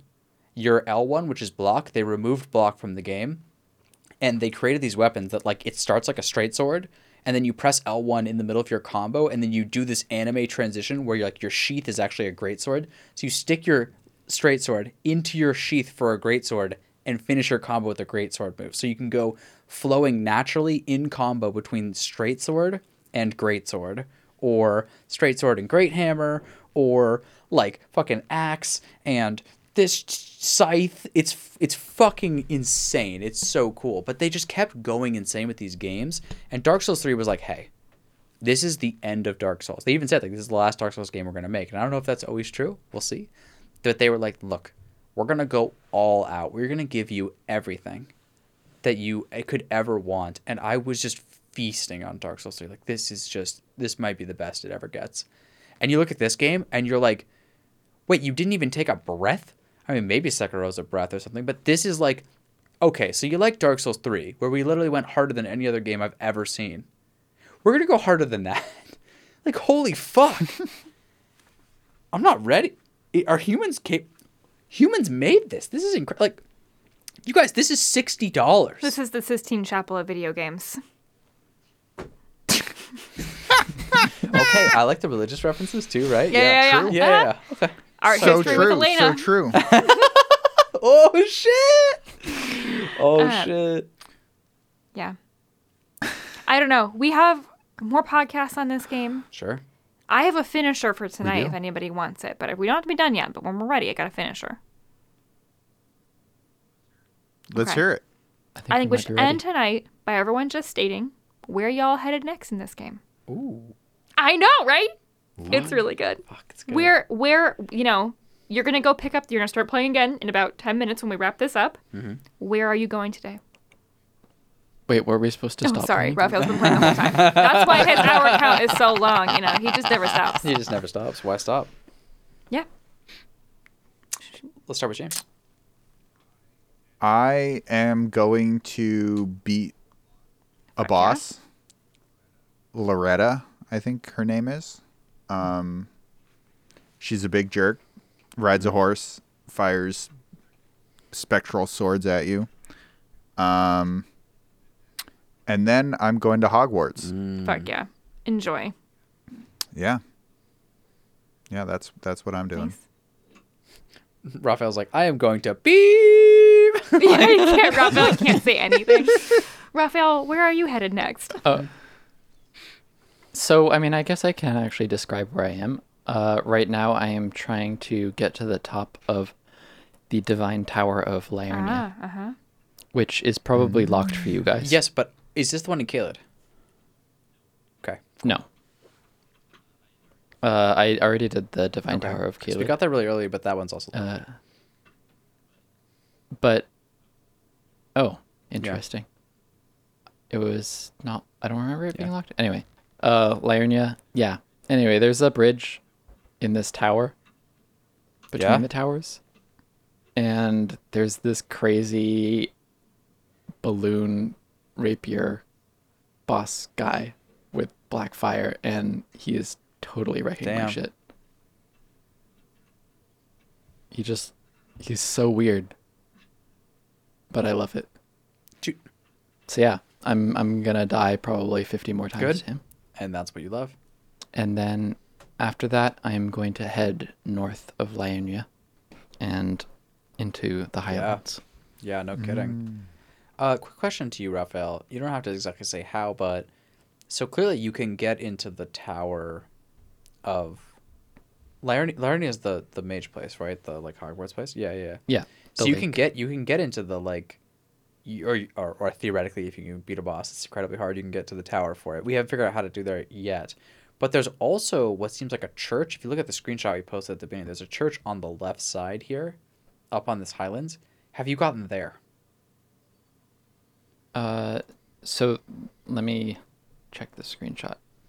There is one that I've gotten to and one that I have not. Uh, the one on the left in that screenshot, I believe I Okay, have because not. I've been eyeing that And I- motherfucker, but I cannot figure it out. I believe it is progression Okay, gated. okay, because I can't find a way in yet, but I have been looking at it like um yeah, I have, yeah. I want that bad boy. McCoy has wanted that for so long, and I have. He at one point was like, "Google it." So I have Google it, and I have told him we can't get there yet, and he has still asked everybody we Yeah. know how to get there. You, you got to do some quests. Quests. Yeah, Good to know. all in good time. Yeah, some very long quests. that's the way I like the quests. Nice and long. Yeah, and hard specifically. You Hard know? and long. hard and long. That's the way this game is, and that's the way we like it. Whoa, whoa, whoa! Uh, we don't talk about yeah, pickles. exactly, exactly, exactly. not in a pickle I'm in podcast. pickle, yeah. um, so where are we going, Elena? Pickle ahead. Where are we going, McCoy? I think we've got some some some eyes to dot in this particular area, the Mhm. mage area. We got to clear out this swamp. Yeah, and the north place that James was talking about being Yep. that has some grafted situation. We've got some of that, and we're trying to do that whilst still not making the game trivially easy. We're consider we we actually had a conversation. I think again this morning. We were like, should we just die with our souls a couple times? Yeah. Like, if we're fully clearing everything, we've got like 30k. Do we just jump off a cliff and forget about it so that we don't make the game too easy? But hearing from Raphael, So, that might not be a problem. I have not had that Yeah. issue. Yeah. if that's yeah. In fact, actually, there was a point where I was like, you know what? Actually, I feel like I am supposed to have progressed more than I have. Hmm. And I spent a bunch of the golden runes that I had Yeah. picked up. and leveled up my vigor Okay. Yeah. so that I didn't get one shot anymore. Yeah. Because why have a flask if you get It's one true. shot? It's true. It does make it not so useful. Yeah, man. It's it's so funny because it's like such a stupid thing, but I constantly think to myself like maybe I should upgrade like mind or FP focus points mm-hmm. because I'm like the bar's so small. I don't use it that much, but I have a flask or two dedicated to that, and that flask could be healing for so much more. So it'd be way effic- more efficient if I just had, you know, twenty more stats than that. Mm-hmm. you know, just like which would ruin the rest of your whole build. But your flask would be pretty efficient. So yeah, Yeah. yeah. Well, respecking Yeah. is a thing. Do you know if it's limited? It, I think it's limited, uh, but, um, you seem to get over the course of the game a decent number of opportunities. I have eight Okay. apparently. That's really interesting. No respecking needed yet, but I've definitely made an inefficient build for PvP, as everyone else shows me when I fight them and invade their world, um, and or help people. but I love it because there's utility everywhere, and I love the challenge. So maybe we won't jump off the cliff with our souls just yet, and just see. Stay tuned next week to find out if we do that. But I, I just want to say, you guys, But in short, try Exactly. jumping. like just just shout out to this adventure we're on it's just so magical i seriously like i feel like if you're a gamer out there you especially a veteran gamer i would say there are moments in time when you play certain games and you think to yourself i might have enjoyed this as a kid but i don't know if i enjoy it now and that always sends me into this like weird frenzy where i'm like oh god do i not like games anymore like oh geez like maybe I'm too old for games. That doesn't seem right. I don't think I'm too old for games, but but this game really fucking sucks. Am I wrong? Other people like this game, and um, I'm not talking about Elden Ring because when I play Elden Ring, I'm like, oh no. No, no, no, no. We're I'm good. home. Yep. We're good. That other game really did just suck, and I've been truly given the confidence I need to say that to the person's face for no reason to make them cry, and that is what it's all about. Um, Yeah, Gabe, don't come over anytime soon because he's people really cry. gonna fuck up Assassin's Creed. yo, So, disclosure: I enjoy. I enjoy. I really Assassin's think that we should or play I it. enjoyed. I want to. enjoyed Keep, I've never played one. Yeah, I would say the game, the series, at least from my perspective, has died at this point. I I've only played part of one Assassin's Creed, and it was the one set in Paris, and everybody had a British accent. Amazing.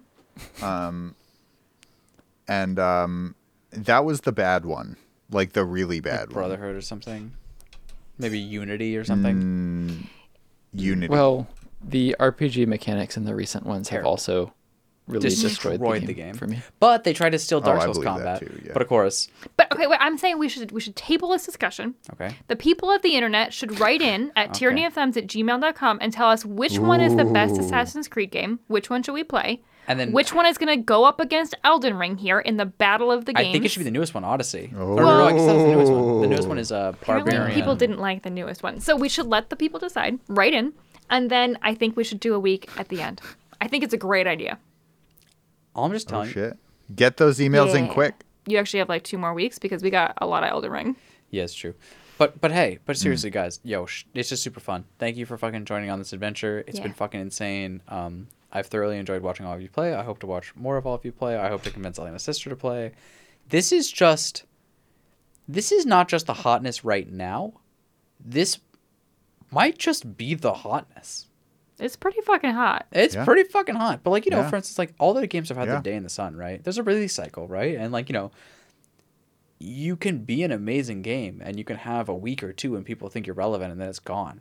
But this game is literally so dense. I've never seen the world of gaming slow down this long. Do you know what I mean? For a single player game. I've never seen it. Like the world of gaming still Yeah. cares about Elden Ring. It's been weeks. That is unheard of. Unheard of. It's been like a week. Yeah. I we've brought up the comparison a lot, but I think Breath of the Wild actually did this to some extent. So to you know to poke holes in your point. Um, no, please, please, please go. no, no, no. I, I, you're But it right. is I mean, rare. it's it's like incredibly rare that a game that that a single player game lasts more than like three days in Yeah. the spotlight at this point in time, and like this one's still here for sure. Yeah, I've seen Um, memes about it at wow. work. Damn. Yeah.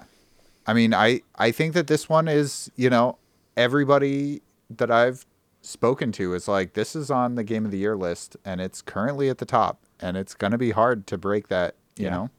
Yeah. And it's I'm gonna get my March. um TOT So- Game of the Year Elden Ring shirts made now, just to get them in. And you know, I mean, it worked Yeah. last time. You didn't even have to and, make and the you know, shirt. Horizon, that's a Horizon game that I have opted not to play for this game that apparently is very, very, very, I'd like very to that good. one too. Yeah. And I'd love to play it, but I. And Yeah, it has glider. a glider. Ooh, well, That's true. we can That's invite, true. they can invite it out then. Hmm. But all I can say is that I I think it is a safe bet to say this is the best game that came out this year, probably. At least from my judgment, and I would say I mean, so far. no, in. no, fuck so far. Uh, only only only 47 hours in for me. It's the best game so Yeah. far. You know, I'll come to the end and I'll probably agree with myself. Yeah, we gotta, we gotta, you you know, know, keep it could- something. you know- we gotta keep the listeners wanting more. you know it could it could become the greatest game of all time if you know some crazy demon says that. you, know, you never know what's going on I actually think the imps are fucking each other with the imp statue key, but that's just me. They do. they look like they're but we, fucking. we don't know if they're brothers. That's true. ooh Or, yeah. Oh, or sisters or something. So anyway, Yeah, well, we, we seriously, seriously, we've evolved. We've evolved. Uh, uh, so that's a reference to the council Yep. um for those of us Thank who you. do not Yeah. know Thank you for bringing that. Um, but I would just say, like, guys, guys, Yeah. this is something that this feels like. It feels like fucking World of Warcraft when it first released back in the day. Like, obviously, it's not the same. The world is a different place, and the the news cycle and the game cycle is so much faster. But I've I've n- I, I d- rarely ever see something with with this level of depth that launches and that just takes takes hold of everyone in a in a meaningful way, and it it gives me such joy to Yeah. have multiple weeks to talk about the same thing in a world that like like James said, three days they've bet they've beat the best game that we've released in ten years. They beat it in three days because they're fucking streamers and they're paid to play eight hours a day. And they like literally don't even give a fuck the whole time and then it's just over for them, right? This game is still here. And what the fuck? That's cra- it's it feels like a throwback. I, I just it makes me want to cry. It's amazing. So thank you. Um, I Yeah. really don't want to make another character if I have to play 100 hours to get them to max level, though. That's the one thing, and that's why respect's are nice. Um, but we'll see. Yeah. Okay. Okay. Let's go play some Elden Ring. Yeah. yeah All right. all right and therefore time Yeah. for Yeah. Elden Ring. Bye, as James says. Bye. bye